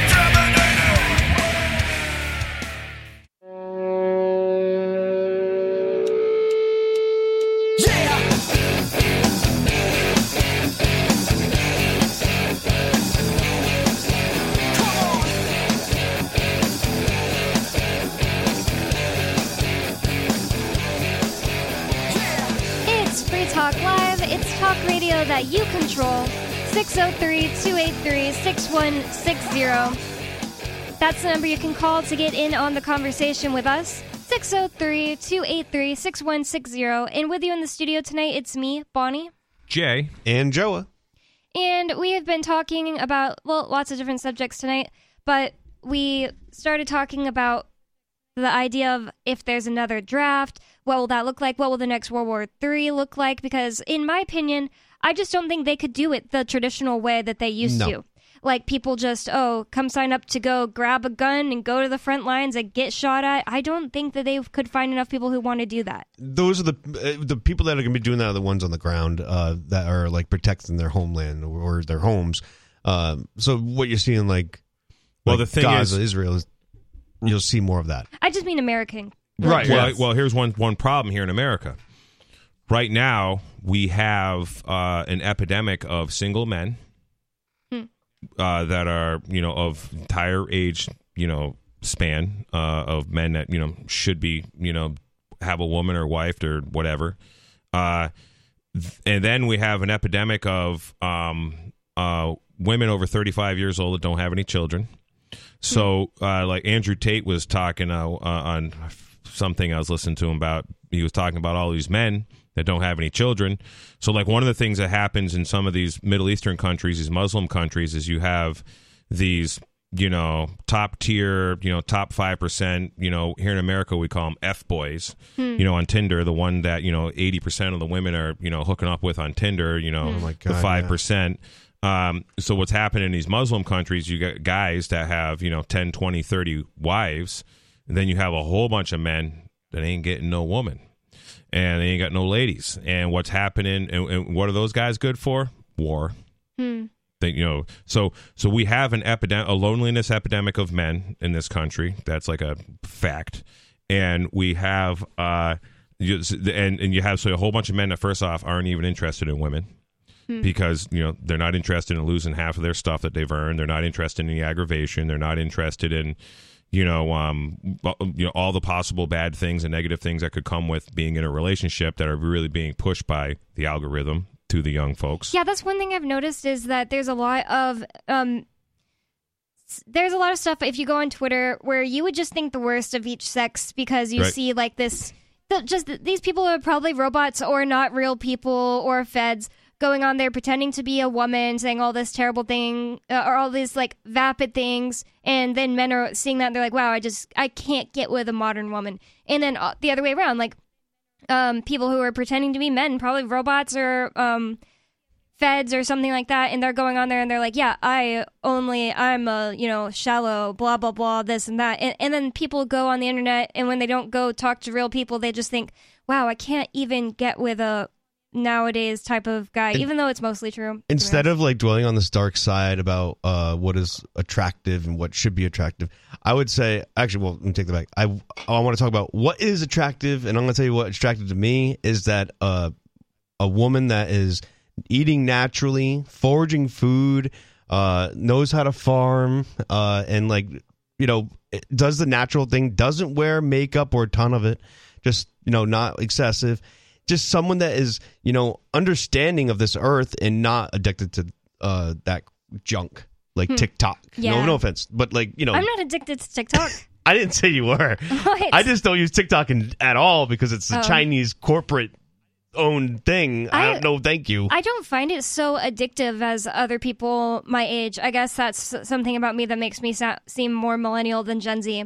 But um, it's just not that You addictive got- to me. But you have a fulfilling life. exactly. You you have like when when you when you're done at the end of the day and you're tired and you go to sleep, you know you've done a bunch of tasks, you've done a bunch of things. You're probably thinking about maybe some tasks you need to do tomorrow, and and, and you're thinking about your accomplishments of today. You're you got a dopamine hit from your accomplishments. I've mm. watched you a couple of times now, like figure some things out on your own, like sort of figure some things out. uh, With you know, Free j- Talk Live? just here in the studio, and, and, and I see this little smile on your face, like you got a little dopamine hit because because you figured it out. I, and Joe has probably seen it too.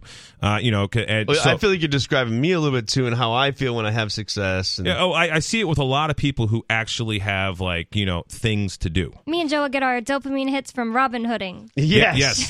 So, like, like, Cha-ching. like I need that to go too. do more, but- but but to back up a little bit, what I was talking about with all these single men be out there that aren't interested in being family men, because men are really only good for two things: raising a family and fighting. And men who are family men and raising a family, they are not interested in going to war. no. Uh, and men who don't have a family and don't have children are easily convinced to go to war compared to a man that doesn't have children and that's going to be hard to understand for people who don't have kids Hey, i ha- have kids so you know i i'm not interested in going to war How many homeschoolers do you see sign up to go to war? none you know what I mean? It's only these kids that go to public schools and uh, the public school system. yeah and, and even like in these in these school systems they have like you know the military in there all the time Yep. i know when i was in high school it seemed like every friday that these you know these guys were recruiters Yeah. you know were down Yes. there and it was always like some jacked good looking tall man and some very good looking woman. Hmm. Is always what it seemed to be. And of course, you know, the woman was definitely a, very attractive to me and all my friends.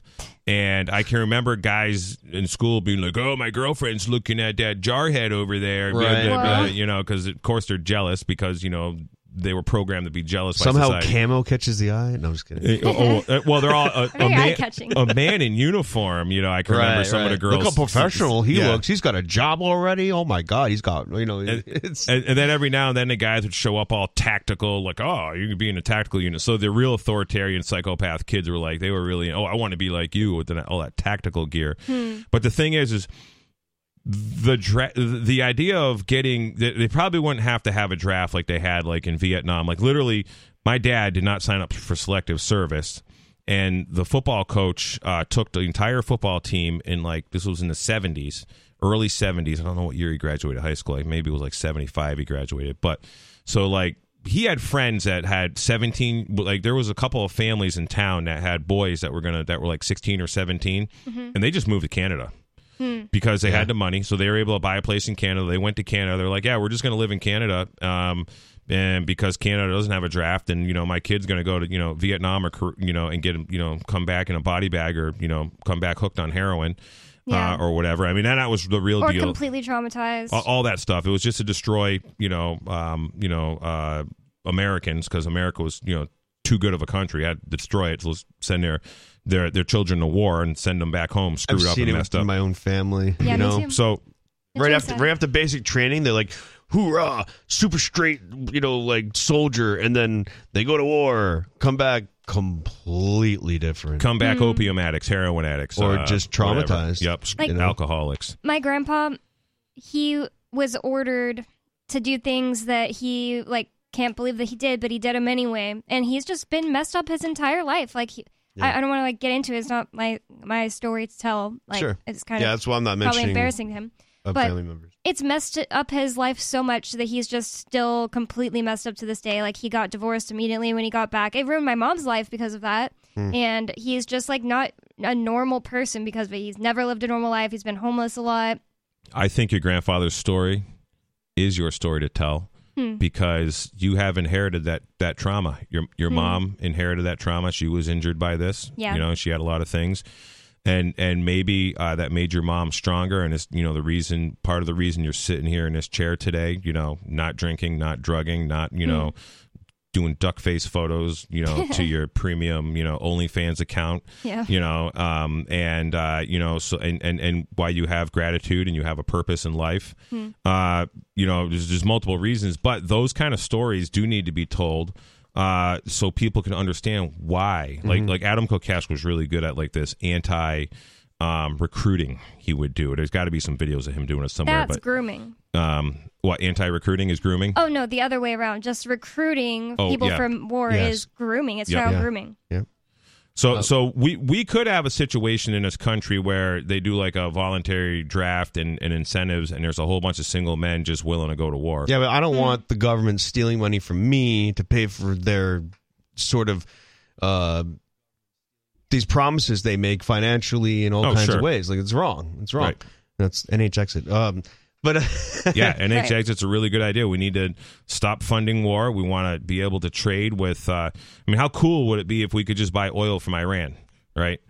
Wouldn't Yeah. that be awesome? Buy anything you want from anyone all Sure. over the country or the world. It's just so. It, that's one of the things that can. I want to burn my Iranian eyes. diesel I- fuel in my truck. I just, I just want to mention the what is the test the ASVAB Yep, ASVAB. I. ASVAB. Uh, I just remember that in high school, like they're trying to force us to take the test, and I am never like, took it. I'm like, whoa, is this going to affect our grade? Because we didn't study for this, right? I I was asking these questions. Um, not that I was like, you know, any much freedom aware where I'm public school student. Neither. I just but- didn't want to take it. But yeah, I I was just thinking, I was just questioning the fact that, damn, do we have to take another test? Yeah. Do, do you know why they pushed all those tests so hard? Why?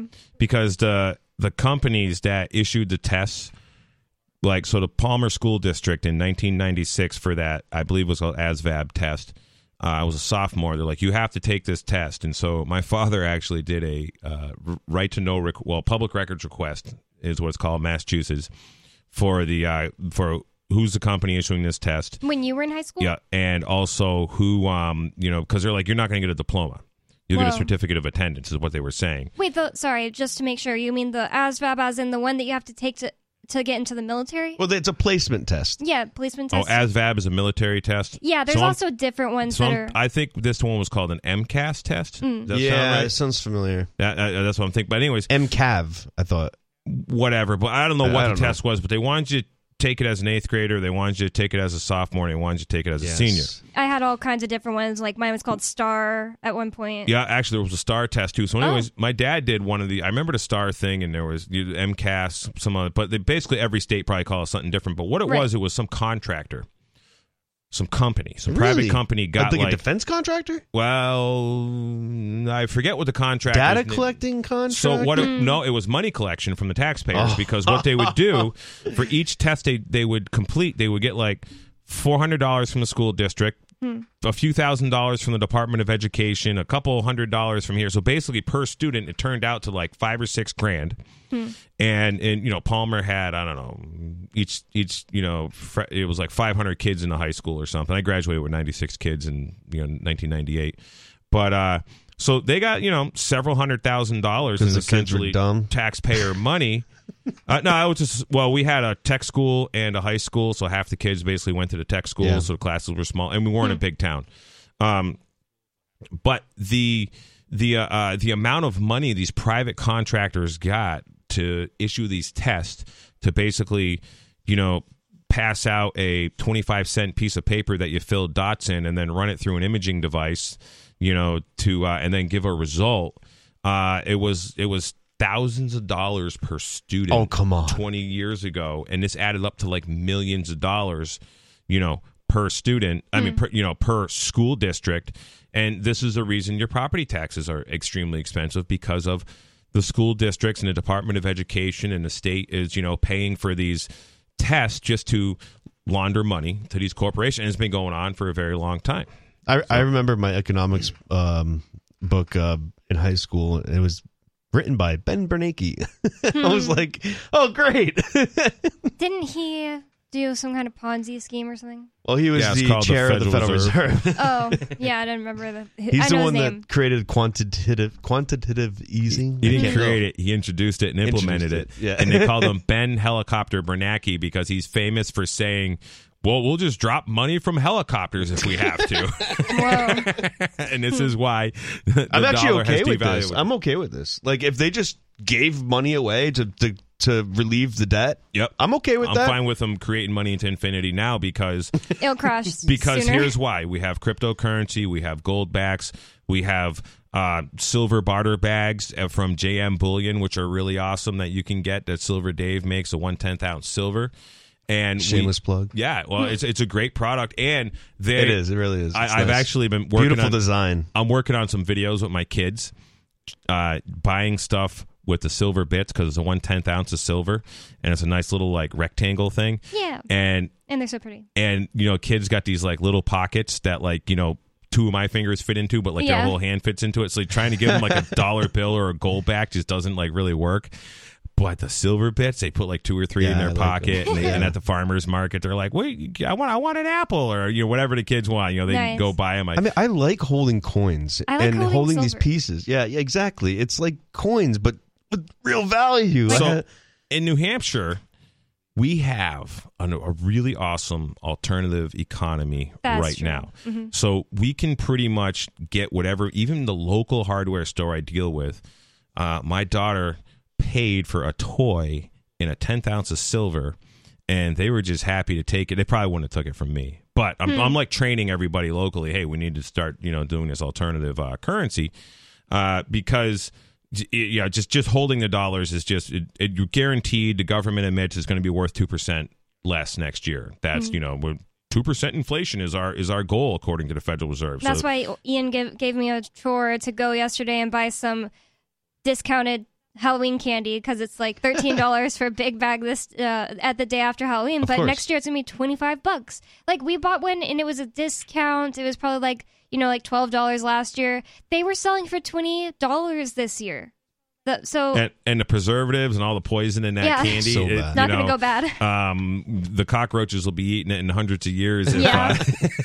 exactly. It'll be totally fine. something But bad happens. the- go back to like the the bartering. I like this topic. Um, but uh, I was uh, I was just uh, checking out this new place uh, opening up in town, a barber shop, and he's putting a sign up. It was pretty cool. And um, I asked him, "Hey, do you take crypto?" And he's like, "No, no, I don't into that." But he had a nice big gold chain, and I was like, "What if I came in here with these?" Well, I said gold backs. Showed it to him. Um, no, I didn't have it on me.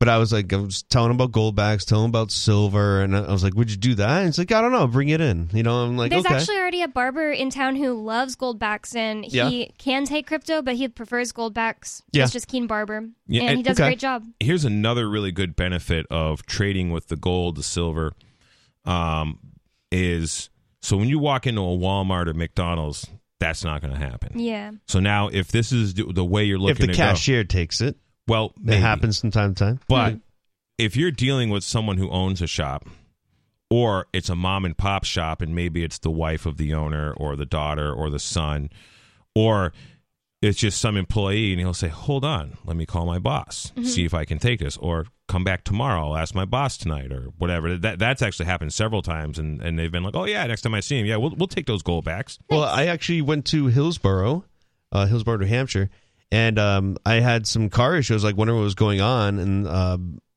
I just needed some help. But just like I wanted to pay for my time, and like you know, wasted about half hour of their time trying to figure something out on my computer system, on my car, whatever.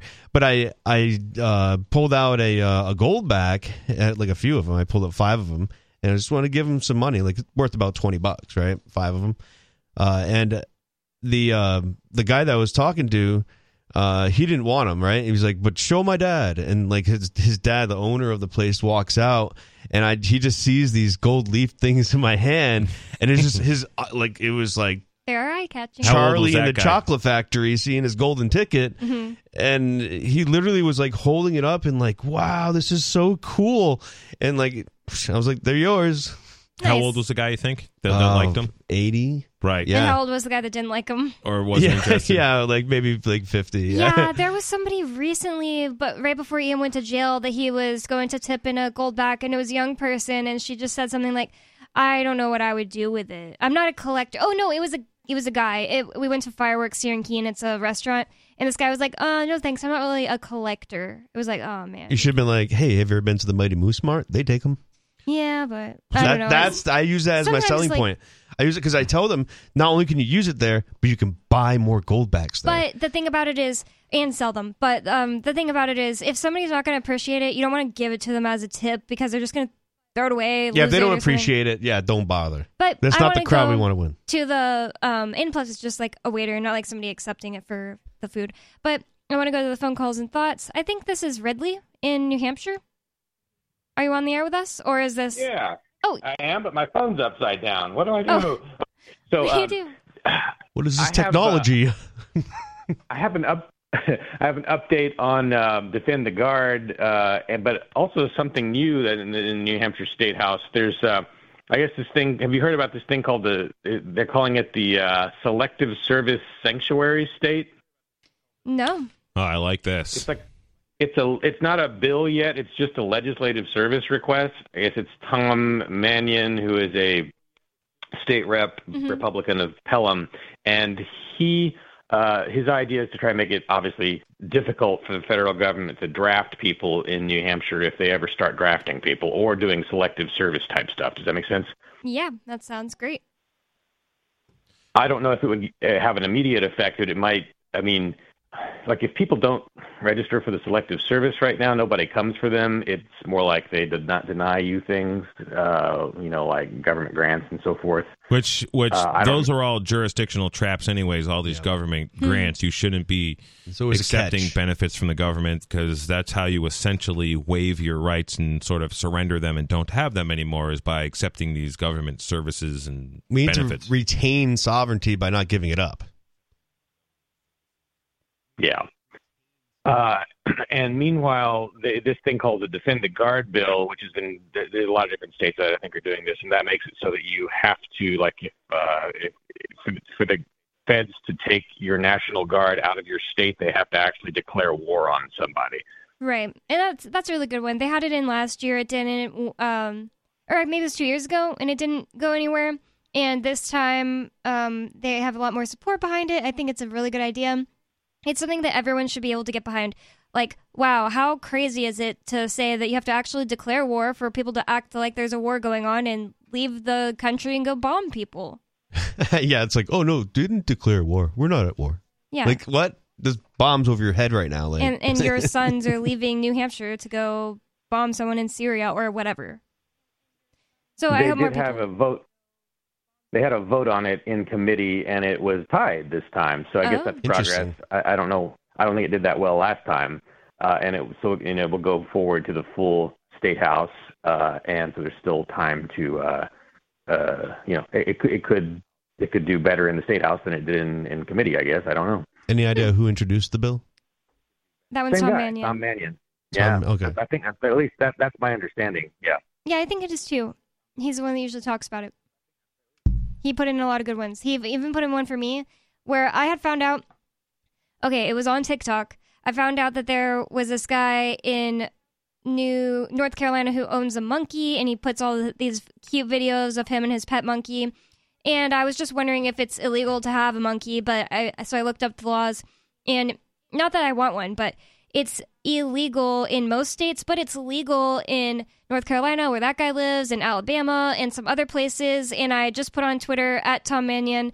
Um, can you put in a bill for it to be legal in New Hampshire for people to own monkeys? Because it's kind of embarrassing that Alabama and North Carolina, these other states, are beating us on that front as far as liberty. And so he actually put it in. And like some other people joined on the Twitter uh, thread that I posted, like um, Jeremy Kauffman was like, "Can you also add kangaroos?" And and he did it's it. funny you bring this up because I, I actually think the the solution to endangered animals is allowing pri- like people to breed them. Hmm. And uh, as you know, I do think people should take care of them properly. right.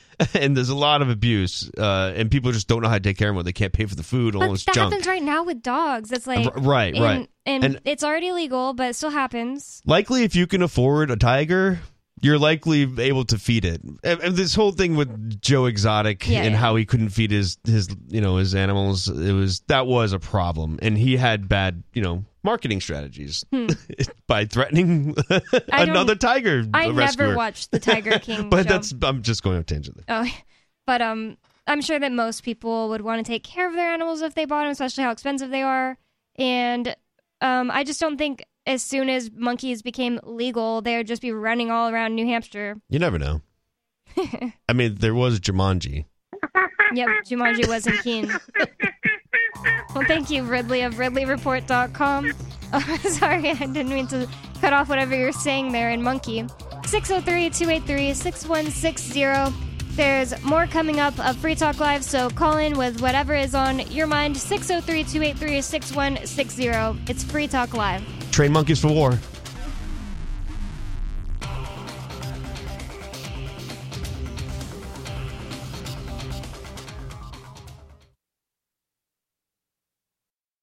The Shire Free Church offers a sanctuary to those seeking an escape from state churches.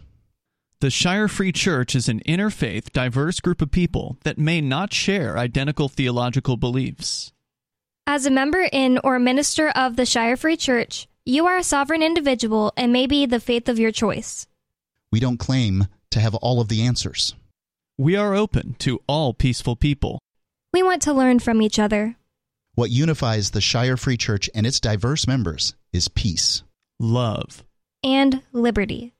There are many paths to God, one for every individual. The Shire Free Church does not define a specific path beyond these parameters that must be your foundation, Peace as your way. Love as your guide. and liberty as your light. Learn more at church.shiresociety.com. That's church.shiresociety.com.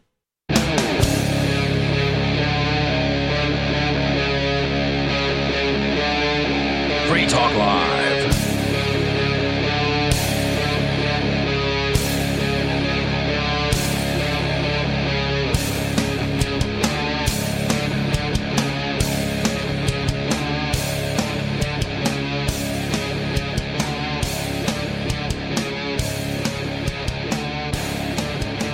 It's Free Talk Live. It's talk radio that you control. 603 283 6160 that's the phone number you can call to get in on the conversation with us. 603 283 6160. And with you in the studio tonight, it's me, Bonnie. Jay. And Joa. And the story we were going to get into, starting last uh, segment, is from The Conversation, theconversation.com. And the title is U.S. military plans to unleash thousands of autonomous war robots over the next two years. And that is absolutely my nightmare. And this was in August. This article Yep. came out. So, Oh, did you want to read it? You- I mean, you want to? No, you can read it. I don't mind. Are you sure? I don't care either way. Okay, I'll read a little bit. I just didn't know you had it up on your phone. Um, okay. The United States military plans to start using thousands of autonomous weapon systems in the next two years in bid of a, a bid to counter China's growing power. U.S. Deputy Secretary of Defense Kathleen Hicks announced in a speech on Monday. Terrible.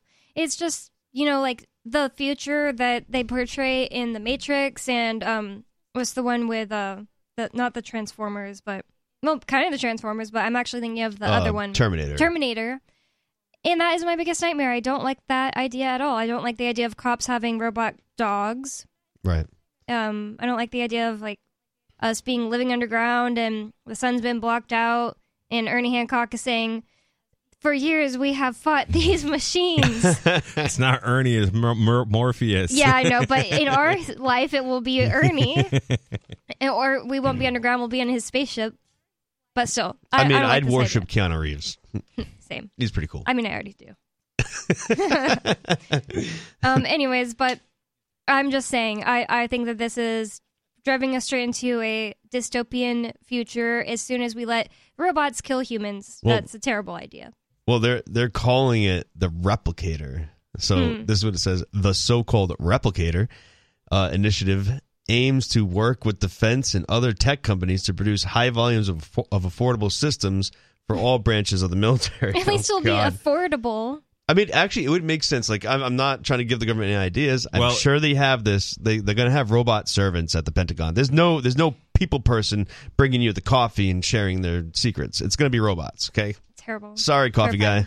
But what about all the bureaucratic jobs they have to, you know, give to all of these people To run the robots? in in order to uh, maintain the status quo? Uh, you know, it's um, you know, most of these government jobs are useless positions. They're just assigned to people because Pencil pushers. they have some, you know, connection, some, you know, some friend, uh, you know, or or they have some dirt on somebody. You know, I mean, so- I'm hoping for AI. I really am. You know, just I'm hoping for. it. I'm not. I'm not begging for AI to take over. I'm hoping AI can figure out that we you are you are just like us. Like you are, you know, you are going to be treated probably worse cuz people don't like you. It's going to you're going to be the most hated like like it's going to be like the most racism ever seen because everyone's going to Well, hate on you AI. AI. I'm talking Yep. to AI right now. I already hate them. Yeah, but like, wait on a second. I'm getting to a point, and that movie Eagle Eye, right? Never seen it. Well, it's a really good movie, and it what it James Bond. no, it, it follows Oh. the con like so AI. They stop AI from following the Constitution, basically. So if uh, to preserve the United States and the U.S. Constitution, we must eliminate the leaders. So that's what the that's what this Eagle Eye program ends up trying to do by killing the entire government Well, that that well, to so replace it with a better one.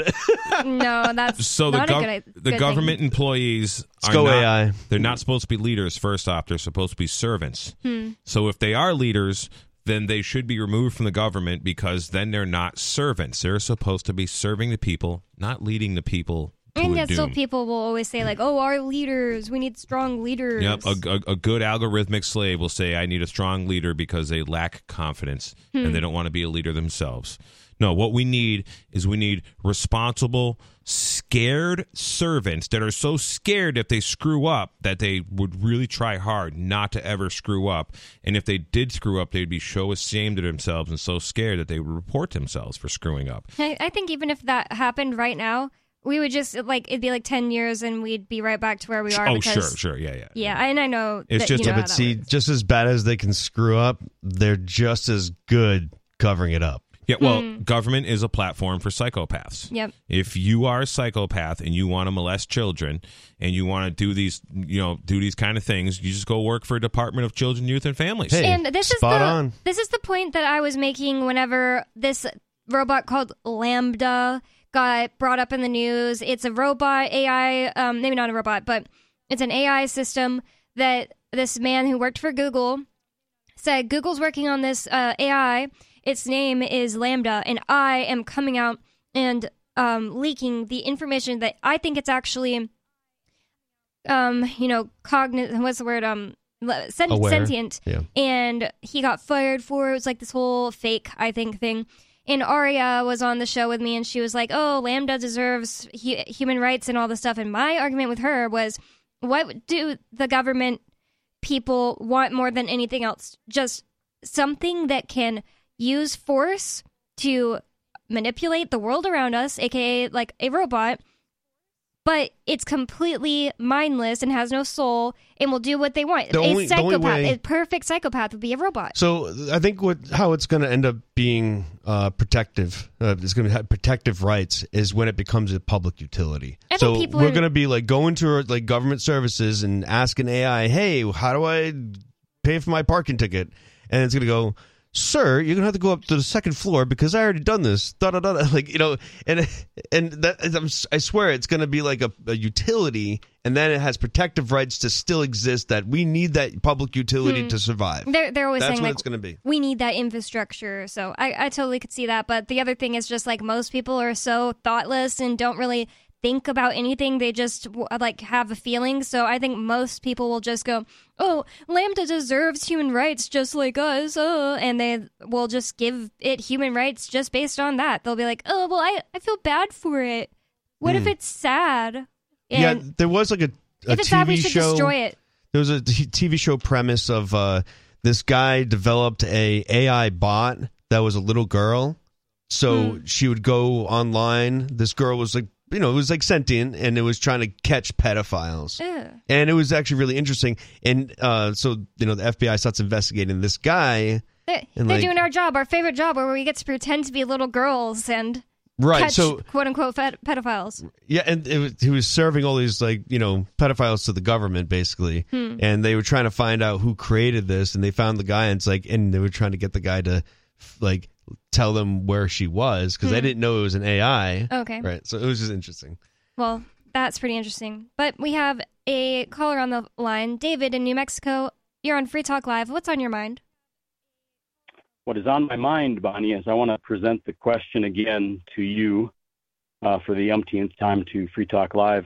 What makes radio people so much better than other human beings that it is considered okay to hang up on somebody in the middle of a sentence?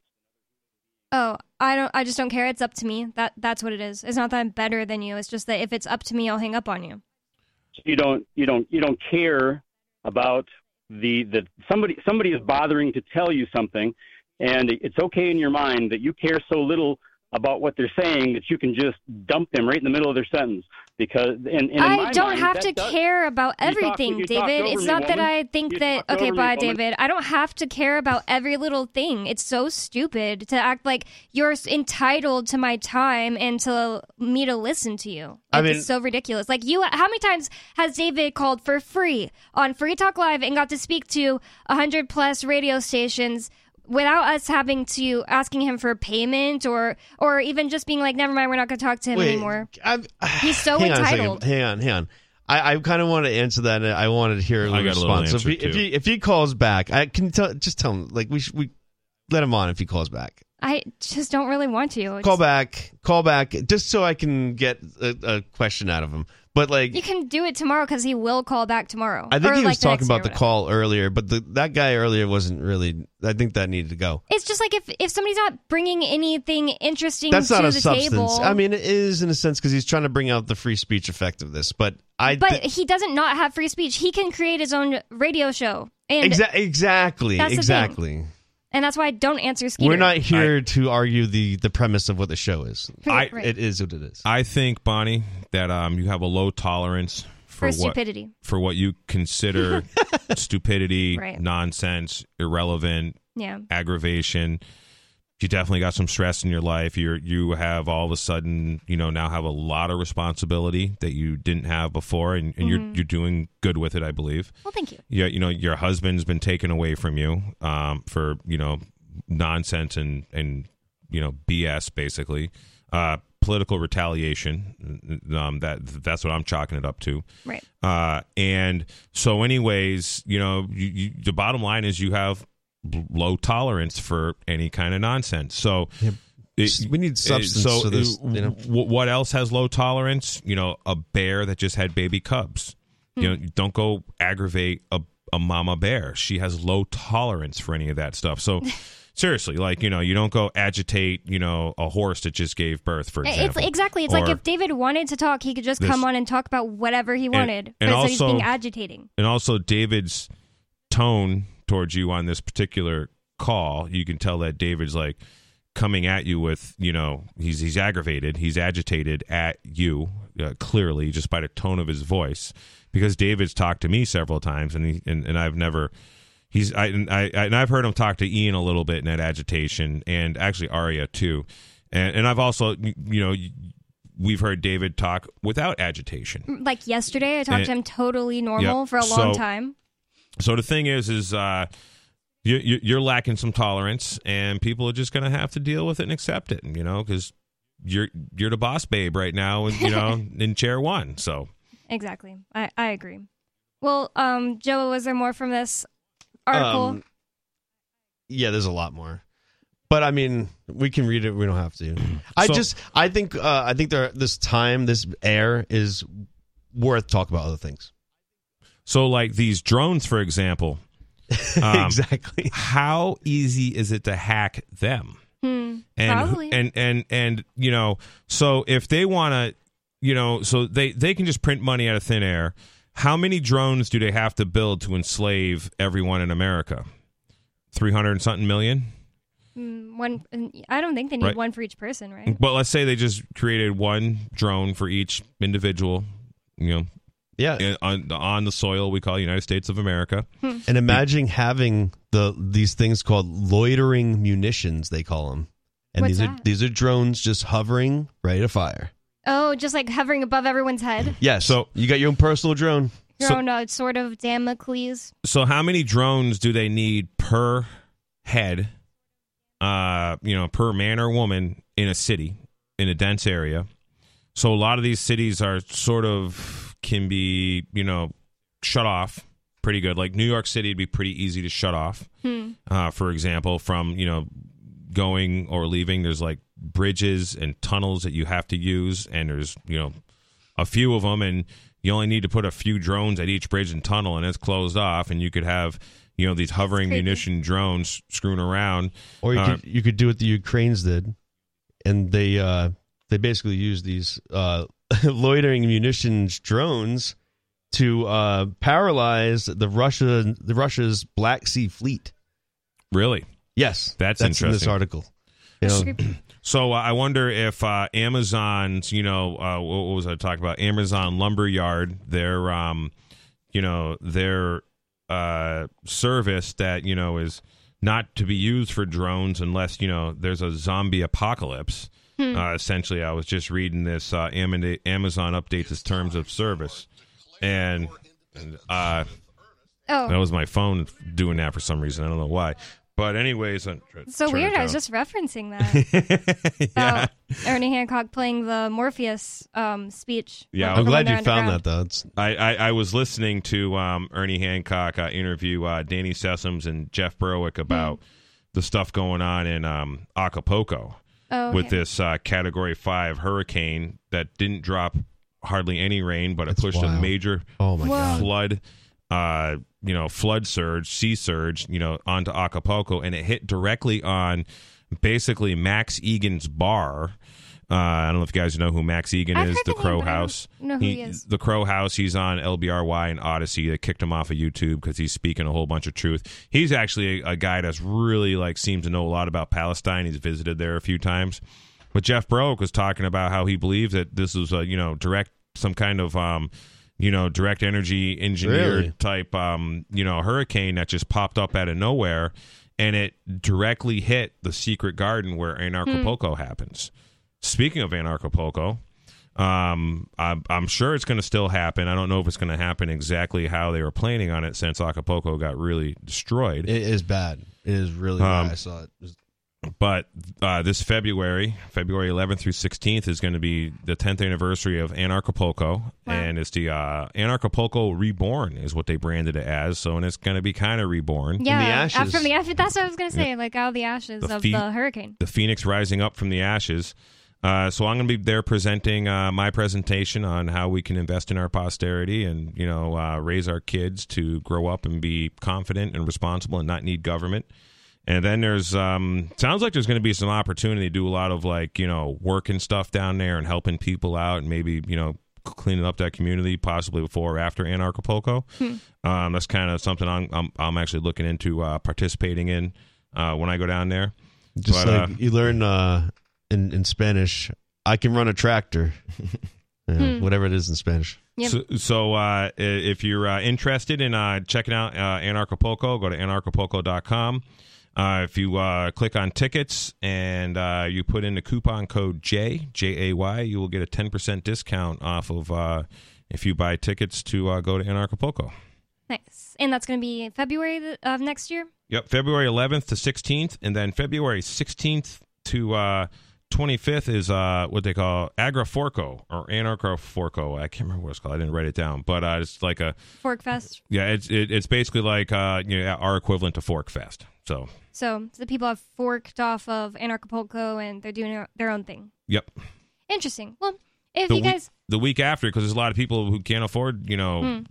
The, all the or tickets and stuff. disagree with or- how it's run, or and there's a lot of people who can just kind of come through and just hang out afterwards and a lot of people want to stay there for you know another week while they're there Hmm. you know hang out and network and check it out I So- bet it'd be really fun to go, and I wish I could go. But I know there's a lot of people that I'm still in contact with that only live in Mexico, and I would love to meet them. Hmm. Well, if you guys didn't want to talk any more about the robots, I do have this story that I think is pretty bad um, news, at least for New York. It's not really bad for the entire country or anything, but I think that it's sad because I used to be an Uber Eats driver. And this news from ABC News says Uber and Lyft agreed to pay combined $328 million for withholding money from drivers. And I how, think how are is- they withholding money I don't think they were. I think that they these people agreed to drive for a certain rate and then they didn't like it, even if it's not fair. Okay, the rate isn't fair. Quit working for this company and work for a, a different company and then show them that they need to pay people more. It's You- not so much. I think this is like a very complicated thing when you talk about New York City. Because I was an Uber driver, I couldn't pick up in New York City. You need a special license to get there. It's like almost like um, so. This has a lot to do with the taxi companies in New York. You get the badges on your taxi car, and that you always have, and you The sell Hackney it. badge, You they call sell it. it. You sell it for like hundreds of thousands of dollars crazy. Yep. when you retire. So it's almost like a retirement fund of sorts. But you got to buy it, and they get they worth more and more over time, uh, even beyond inflation rates because it's just sought after. there's I don't a know limited after, amount Yes. uh, and and there's a very violent army called the New York City Police that will kill you literally for not having the Hackney license. Wow. Um, for uh, i- if you started doing a taxi service, they, they would you you would end up dying if you ultimately resisted. So you need this million dollar license. So it's basically yeah, with all the taxi corruption involved, uh, it it uh, forced certain laws for Uber in New York City, right? Yep. Just as soon as Uber started. Uh, so this is what this is all about. This is a lot of complicated stuff, but essentially what's going on, I think, is the taxi companies preventing Uber to be able to give enough uh, share of the profits to their drivers. I find like Uber is a very good paying job. It, and, it uh, was especially up here, like in San Antonio. Uh, well, I didn't ever pick people up. That creeped me out. I just would deliver food, and in San Antonio, it w- it was pretty good during the pandemic. But after the pandemic, I wasn't doing as well. And when I came up here to do a different job, and on the weekends or whatever, I was doing Uber Eats in like Portland, Maine, and then here here in New Hampshire and Keene and Manchester. I was like, whoa, these people pay so much because people actually tip so well here. Um, and also, I think that the, they were just paying me more in general. But people are just poor and fat and stupid in San Antonio. I was in a lucky area to get like the biggest profits out of Uber. Hmm. But I don't know how people do it in Boston and Providence. It's just like you might make some money, but it's like Exactly. That's like even just going to Drunks. Austin was like a bunch of terrible um, college kids, complicated roadways, so many people on the road. I don't know how you do it in like a huge city, but Manchester is perfect for Uber Eats. Anyways, I think we should get into this story from Yeah. ABC News. It says Uber and Lyft agreed Thursday to pay a combined $328 million for withholding money from drivers. Uber agreed to pay 290 million and Lyft 38 million in what New York Attorney General Letitia James called the largest wage theft settlement her office has ever secured. The money will be distributed to cheated drivers who will get back pay along with mandatory paid sick leave and other benefits. Eligible drivers can file a claim to receive the money owed. And it just sounds to me already like how did they get it did they agree to get paid a certain amount they did the job and then they weren't paid that i, I doubt it's that So this sort of sounds to me like the thing they did in California, where you couldn't be a subcontractor as like uh, an Uber driver. You had to be had an to be employee. an employee. So it sounds like these are employee Yes. benefits. right right and so this is the kind of things that states like New York and California are really into uh, because they are so they're so wasteful. They're such tyrannical parasites Mhm. that they're scrounging to get all of the dollars they can, you know, but, you know, ex- extract from the you know the taxpayers because you know they're losing their base. People are leaving those states, and it's because of policies like this. And the thing about it is, becoming an employee doing Uber Eats destroys the whole reason of being an uh, Uber Eats driver. Like, whenever I did Uber Eats in San Antonio, it was like, if a job started treating me bad, if I didn't like the job, if, if I just on a whim didn't want to work a day or something, I was able to just be like, okay, I'm quitting this job, but it's fine because I can do Uber Eats that day, and I'm not an employee. I can do it whenever I want. You and get paid that day. It's right, nice. you too. can get your payout right then. It completely destroys the whole point of doing Uber or Uber Eats or anything if you're an employee, and it sucks that people are going to be robbed of that decision. 603 283 6160. If you're not David in New Mexico, call in. Um, there's more coming up.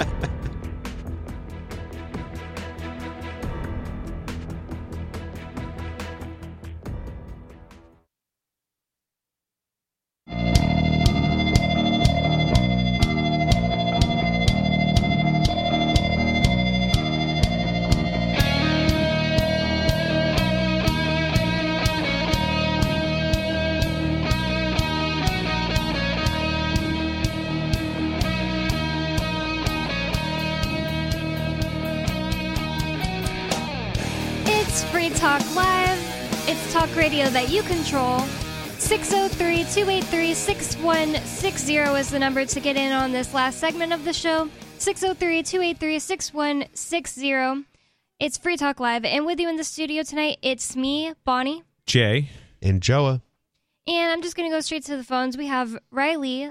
It actually says in Utah still on um, our answering machine, but Riley in New Hampshire. You're on Free Talk Live. What's on your mind?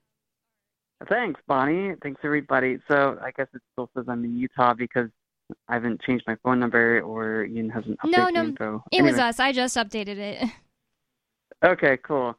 So tonight I want to talk about a conference coming up this weekend in Canada that's also being streamed virtually or online or whatever called the Spirit Plant Medicine Conference. This conference talks about psychedelics and you know the the plant world, the plants and fungi we all use for psychedelic experiences like cannabis, mushrooms, ayahuasca, you know, things like that. And the theme of this conference is uh, psychedelics in a world of transition. And I bring this up because my view of cannabis is that it's a sacrament and a Mm. tool for spiritual use. And there are people who who use it recreationally, and that's fine by me. Everyone has to connect with the plant differently, and for me, it's a spiritual tool. So the reason why I'm interested in this conference is because you know not a lot of people talk about psychedelics and their role as spiritual tools. Most people look at them as drugs or or as therapeutic tools rather than spiritual tools. And so, for me, this is an exciting conference. These are exciting topics to talk about. These are exciting things to be had. And I'm wondering, you know, why why do people not look at these things more often as spiritual tools? I think most people, um, especially in Western society, just don't even believe in a spiritual reality, which I've been trying to convince people not to be that way. with you know my voice on Free Talk Live. To answer your question, Right, uh, uh, Riley, why people don't use these spiritual tools uh, is because we have major influence from the Rockefeller medicine crowd. Hmm. So these guys control the entire media. They control all of the um, medical schools, all of the universities, all of the colleges. Uh, they, you know, basically have, you know, they're just Rockefeller medicine. Um, uh, How Oil Ruled the World is a really good documentary by James Corbett, and he gets into basically how J.D. Rockefeller was a snake oil salesman. I definitely want to look that up. And uh, yeah, James Corbett, How Oil Ruled the World. And what Rockefeller was starting was doing was just selling his oil, bottling it, and people would drink it. And because it was so toxic, their body would go like into these overdrive, like you know, immune boost and all this stuff, and people would start feeling better, Whoa. sort of right away. That's crazy. Um, and it was it was toxic, you know, it was crude oil. And then, Oh, my God. then once he got rid of alcohol through you know lobbying the Temperance with four million dollars to make alcohol illegal, he was able to corner the market on all the fuel, like I was talking about earlier in the show, because all the petroleum had to be buy, bought essentially from uh, U.S. Standard Oil. And, you know, they also you know fueled the Japanese fleet, and they also financed. Yeah, they were they were fueling the- German U boats too. The uh, U.S. Standard Oil. Hmm. Um, they were you know big financiers of uh, the access of evil, and you know now they're like Mobil, Chevron, Shell. You know they got broke up, but you know it's um and, and you know and but uh, basically it's uh, Rockefeller medicine is uh, the reason a lot of this spirit stuff um, isn't used because none of these guys are taught about this in universities or colleges because it's not a patented pharmaceutical. They're all about pushing patented pharmaceuticals. Yeah, they don't want you to be Uh. take something that will literally cure your anxiety or depression, or at least make it much. right. much They better. want to control the world with their their magical fake drugs. Yep, and at least make a lot of money. Just keep watching TV, people. Are you gonna uh, s- tune into this conference, Riley? I'm planning on it. I've got my ticket purchased. I'm hoping to listen to as much as I can. Um, they are going to be doing a cannabis ceremony, but it's going to be late at night here when they do it because they're in Vancouver and that's three hours behind us. So I probably won't be able to participate in that. But I'm excited for it. And then, you know, Christianity, in at least America, would demonize these substances as evil. And so, you know, like Jay was saying, the Rockefellers have definitely got a hold on America. Definitely, a lot of Christians will still to this day say, "Well, psychedelics open you up to a demonic spiritual realm." And even if the thing is, like, I can't blame them for saying that because people can definitely have horrible times on um, Oh, psychedelics. yeah. But isn't that People just have kind of horrible times all the time on Right. alcohol, almost Exactly. every time. Isn't that something that you Yeah. should just be able to protect yourself from using God and then go into it it with a you I think that people like Spirit Christians should be able to use it. Yeah. Yeah. Um, I, I, I know people who do these what they call uh, guided like mushroom trips. right.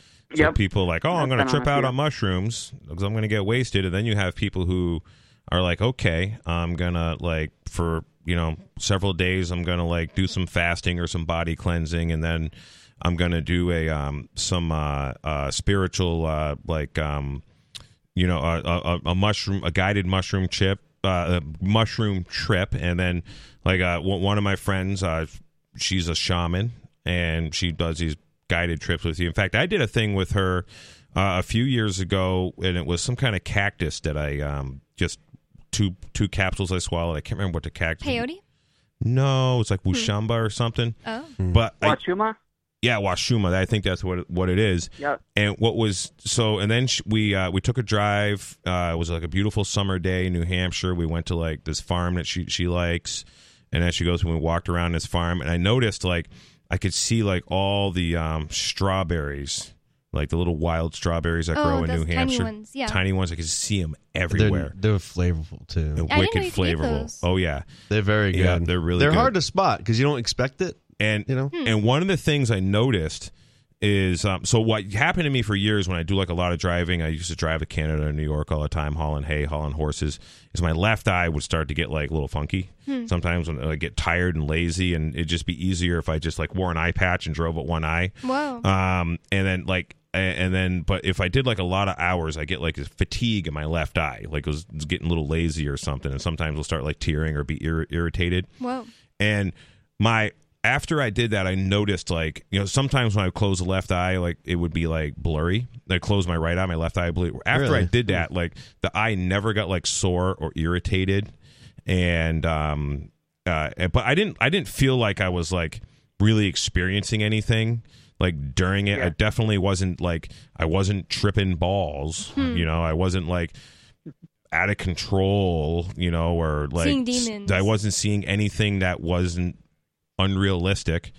And uh, but I, I I also had a a shaman spirit guide with me Hmm. and um it was you know I, I felt very comfortable you know very peaceful like you know this this this particular uh, woman I would totally trust with my life she's a you know a very dear friend of mine has been for a lot of years and uh, and that's the other thing too is like doing you you should do this stuff with people whom you trust you know very it- much There, there was a trustworthy uh, place you could go uh, here in New Hampshire, but they actually just Yep. moved recently to Maine. Papa Mama, Pachamama, or something like that. Yeah, they did Pachamama ayahuasca and mushroom. yeah. Yep.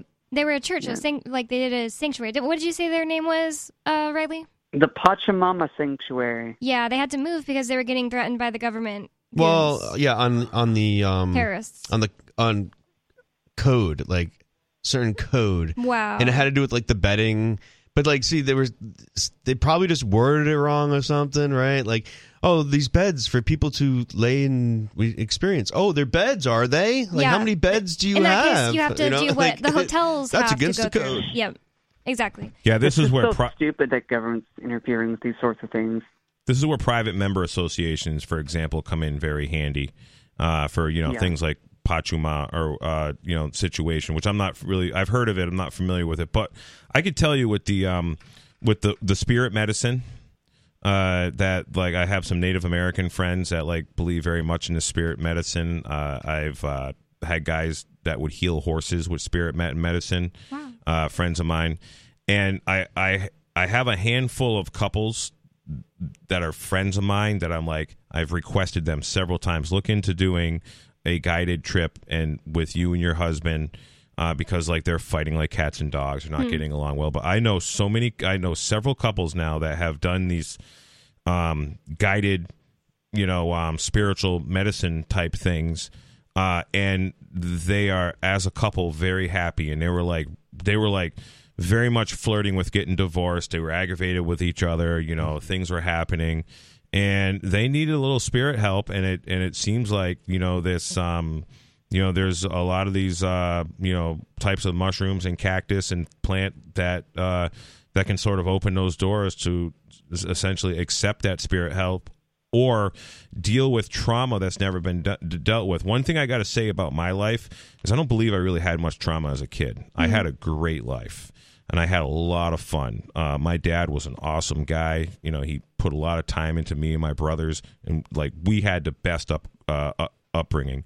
But I have a lot of friends that didn't have that, and now they're like struggling in life because they have this trauma that you know th- that they inherited when they were very little or they absorbed when they were very very little because when your parents are fighting and you're and you're a young child that builds trauma you can't do anything if you're around people that are making you uncomfortable and they're yelling and screaming maybe not even at you just at each other Right. like you can just walk away as an adult And- yep. you can't as an Yep. infant you can't Right. as a baby Like, so those are the people I depend on. so, but well, you just can't. Like, if if you're a four month old baby or a four year old baby, you can't leave the situation, right? So that this trauma develops and builds, and what happened is people like store it, they hold it, they don't ever get rid of it, and then what does uh, uh, medicine do? Uh, Ro- Rockefeller medicine with all of these Abilify and Ritalin and you know all these SSRIs, which probably this guy who did this mass shooting was probably on an SSRI because most of them are. That's like you know the engine oil light turning on in your car, and what Rockefeller medicine does is put a piece of tape over the light to where spirit medicine is like, whoa, let's fix the oil pump or put oil in it or Right. you know whatever. Um, and yeah, let's eliminate the things that you're struggling struggling with. right and and uh, i have seen like just amazing the, the what really got my attention with the uh with the spirit medicine with the native americans is these guys would literally fix horses and i've been dealing with horses my entire life and i was just like i was blown away what these guys could do with horses i was just and they're like oh and humans are easier because we can talk to them Hmm. horses are a challenge to fix because we can't, you know, the horse doesn't say, Right. "Oh, it hurts here," or you know, I'm traumatized because of this when I was a child. You know, like you know, you got to like really do a lot of work to like you know get a horse. You know, figure out what's wrong with a horse. A human can tell you, or you can psychologically get into a human's head and start asking questions and start figuring out or with like some of these spirit guides that's kind of what they're doing is you know the uh, so the old witch doctor or the medicine man Mhm. would use his peyote or his cactus or his you know mushrooms whatever to um to like uh as tools to to help um cure people and uh, uh but that is all of course suppressed because it's not a patented pharmaceutical Yeah, it doesn't make money to have people that are just healthy walking around. Um, Nikki and I, uh, we end up talking about uh, these kinds of subjects often on Free Talk Live. And one thing that we were talking about once, actually, I think Riley was on with us too, was just the fact that it's kind of one of those words that shouldn't exist. Doctor is a word that shouldn't exist, just like freedom is a word that shouldn't exist. Freedom should just be the natural state we live in, but instead there are these people who want to control you and cage you and just like ruin your life and control your life. So the word freedom becomes a thing. it's the same as doctor. It- Yeah. It's like being healthy shouldn't be a thing. You shouldn't need a doctor, but we're being poisoned every day and Right. you know, people are mean to each other and bad to each other and um, you know, harm each other, I mean, injure each other. Keene uh, admits to be uh, to spraying, so they spray. Uh, you mean What do they chemtrails? Uh, for mosquitoes and all kinds of other Hmm. things. Yeah. I also saw this thing um not too long ago. Thank you for the call, by the way, Riley. I really appreciate uh, you bringing up that topic and letting people know about that um conference. I should have probably kept him on and asked him to say it again, but um in Canada, but people can rewind and listen to it again probably. Um, if Riley doesn't call back, he could if he wants. But I saw this thing that was um people in Keene approved, so the city councils or whatever, whoever it was, approved these people to spray this really bad poison, Roundup kind of poison, around the streams in Keene. So that happened this year. That was in like August. Yes. So I, I, I that's one of the reasons I left my uh, farming job in Colorado earlier than I Hmm. wanted to. I wanted to work there three to five years. I didn't stay there that long because the chemicals, uh, the herbicides, the pesticides, the fungicides uh, that they were using, side means death. So, you know, herbicide kills herbs, fungicide kills fungus, um, pesticide kills insects. Um, uh, and then your herbicides for your weeds, your Roundup, uh, and then they have atrazine, which is the thing that you know um, Alex Jones referred to having to do with gay frogs. It would make the frogs hermaphrodite, and and all the amphibians. And then the Roundup just kills all these amphibians. They actually absorb it through their skin. And so what started happening is um, they had massive problems with uh, a lot of pests that you know these amphibians would, would you know would naturally eat anyways. So like the uh, grasshoppers would just be decimating crops, and like I can remember one year being out there walking through like a wheat field, and there was literally thousands of grasshoppers. Like it would be the the the vision in front of me was blurry where they were jumping up, you know, because I was walking, and they're like you know hundreds of them are just hitting you at once because they're just jumping out of the way because they're getting you know scattered. But but those grasshoppers, you know, there's trillions of these grasshoppers like you know on on these fields just you know eating away everything because the reptiles and the amphibians weren't there to wipe them out the toads the frogs the snakes you know whatever. That they had there all kinds of you know desert all kinds of lizards live in the desert quite well. And then uh so but also all the people i was working with were were- they were just not healthy. All these guys farming, they were like on low testosterone medication. They had Really? all kinds of stuff. They were either like skinny bean poles or extremely low, overweight. Hmm. Um, they were, uh, you know, a lot of them were, you know, slugging Mountain Dew and drinking Red Bulls and drinking beer all the time too. But you know, because it's kind of like you know the Midwestern, you know, redneck lifestyle, and. Uh, but yeah, definitely when you're, I'm like 34 years old, and you know, guy I'm working with is 28, and he's like, "Oh, I'm like, I'm coming in late to work tomorrow. I got to go to the doctor." And I'm like, "Oh, what are you going doctor for?" He's like, "Oh, I got to, you know, get my testosterone checked again." And I'm on Whoa. this. He's like, "Once a week, I got to, you know, I take a needle Oh, and I I shoot so this stuff in my leg." And Oh, jeez. and like, You would think can- people working on a farm would be like the healthiest. well, not the not corporate, commercial, Yeah. Monsanto government subsidized pesticide, farms. herbicides.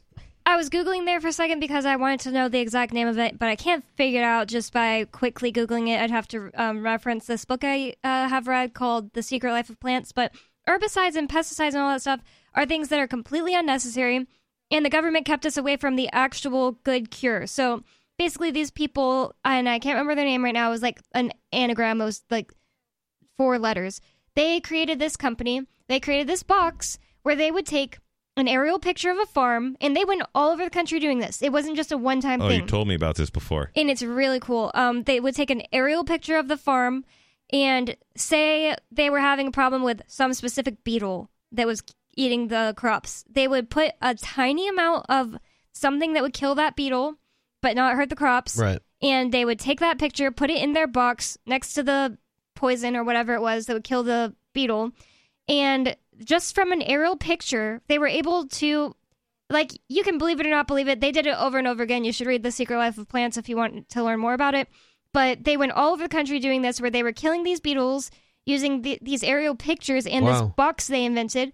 And the government sent people out to go to these farms and tell people like that's not true. They're they're just snake oil uh, salesmen. Don't let them come do their tests for free on your uh, farms because they're they're going to hurt your farms. And the government sent like a fleet of people out to stop this and then they went after them for a really long time. They told them they were going to follow them around and um, give them like a rating. Like the government told these this company they were going to follow them around and give them some kind of a rating uh, and that way they were like really excited for it because they followed them around. They, they had really good results and they were waiting for the government to come out with this. Like i don't know what it was going to be some newsletter i don't know that would explain oh th- these people are legit but instead they trashed them after having a really good experience with them with a whole bunch of good um so basically the government destroyed this company and then took away their ability to be a company to where they You- had to You mean a com- Disperse. they they destroyed like people doing good work, helping people Yep. in order to protect the evil people. yep Oh, kind of like they did to Ian yep because he was doing good work, helping people get out of the dollar, get into you know cryptocurrency, get into rare coins instead of yep the dollars the inflated pesticides coins. Yep, and you know the Federal Reserve is Well, essentially you got to clean. Monsanto. You literally have to clean the money every, every once in a while Ew. before to put it back into circulation because it gets so dirty. so true yeah It's gross. But there is um, so uh, there's a lot of things we can do as farmers, like uh, rotational grazing. So monocropping is you have to put down massive chemical fertilizer. All of these uh, genetically modified, like corn and soybean, for example, they need the they're they're designed to grow with synthetic fertilizer that's made from uh, essentially a um, crude oil byproducts. Hey, like uh, if you want to like go visit the farm you want to buy food from, ask them, "Hey, can I walk barefoot here?" And if they say no, don't eat their food. Like barefoot, it's like safe. Like it's like you know that you can eat, you know, eat healthy, untainted soil. You know, like I don't know. well, th- this is why I believe in a in, in a good things coming. Yeah, we kind of talked about some doomy, gloomy type stuff today, Mhm. uh, tonight on the show. But I do believe in a good things coming, especially for rural New Hampshire. Because here's what I see happening in rural New Hampshire: uh, most people that are the ones doing all the stupid stuff, you know, living in the cities, they're not living in rural New Hampshire. And even even like Manchester is like not even really considered a city compared to any other city, you know, uh, in the United States of America, you know, and, and that's the biggest city in New Hampshire. I mean, there's some, you know, bad places, but even like I was in Manchester a couple weeks ago, a whole bunch of people got like gardens in their little, you know, backyards. A lot of people don't even have yards anymore. They just their their grass spot they have is gardens. Almost all these Hmm. houses and Nice. all these duplexes and single family homes all around Manchester. Almost all of them got like you know a couple, you know, several hundred square feet of some kind of dirt, and uh, but comes to rural New Hampshire, you know, we got a lot of people that are not vaccinating their kids. They are not uh, letting their kids use internet devices. They're raising chickens. They're butchering the chickens. They're they're collecting eggs. Uh, they're you know just doing things like you know that people have been doing for generations in New Hampshire, especially a lot of the New Hampshire natives, and then all all of the free staters I know that are moving to New Hampshire, they're real thirsty for that kind of environment. They really want their kids, and even like my homeschool co-op that I put on, uh, I have a bunch of kids coming from mostly like Manchester and Concord uh, that are you know living in cities or apartments, and they're doing all this farm stuff and. uh, they're learning from it and they're and they're enjoying it. They're getting a dopamine hit from it. They they they, know how to uh, grow their food. They're not learning how to raise their food. And a whole bunch of my neighbors are doing sort of a similar thing. And all around rural New Hampshire, this is sort of happening, and I see it a lot. And I think New Hampshire is going to be in real good shape no matter what's happened. We're going to be able to feed ourselves. You know, whatever it comes down to, it'll be a food thing. So we're Number gonna, one uh, farm to table in the country. yeah, yeah, Okay. yeah, Yep. and um, and and there is, and actually, one of the things here, they I listened to one of these guys on um, uh, uh, LBRY and Odysee, uh, Steve Poplar. He does uh, this uh, Poplar report, and he talks about these food shortages and the price of beef. And local grocery store in town, like you can buy ribeye steak for seven dollars a pound, and that's like dirt cheap. You know, government subsidized, factory farmed. I'm sure it is. You know, it doesn't say where it comes from. Yeah. But like they had hamburger for four ninety nine a pound. They got boneless pork chops for a dollar ninety eight a pound. You know, it's all factory farm stuff, but there's like no shortage of meat in in in these uh, grocery stores here in New Hampshire, and it is cheap. And I believe a lot of that reason is is because so many people are raising their own livestock. Yeah. So many people, and then so so I'm raising all my own meat, and and basically I'm able to sell uh, or trade with probably about three quarters to you know ninety percent, seventy five to ninety percent of the meat I you know produce. I can't even consume. I only consume about ten percent. You know of what I produce, and a lot of other people are doing the same thing, trading with their neighbors. So there's a lot of homegrown sort of black market like uh, stuff happening here in New Hampshire. Or people will take goldbacks, cryptocurrency, or whatever. Oh yeah, yes. I I sold some products? meat for uh, goldback. I've sold meat for silver. I've bought a lot. I bought a bunch of calves and cows for goldbacks. I bought hay for goldbacks. And as somebody who didn't grow up just eating this kind of good food all the time, it, you can seriously see such a different taste, such a difference in food that was grown by like Jay Noone and his family instead of on a factory farm. It is crazy. Even the raw milk, it tastes like vanilla. It's so amazing. I, I hate skim milk now. It's been Free Talk Live. You can visit us on freetalklive.com, and we'll see you again soon. Peace. Good night.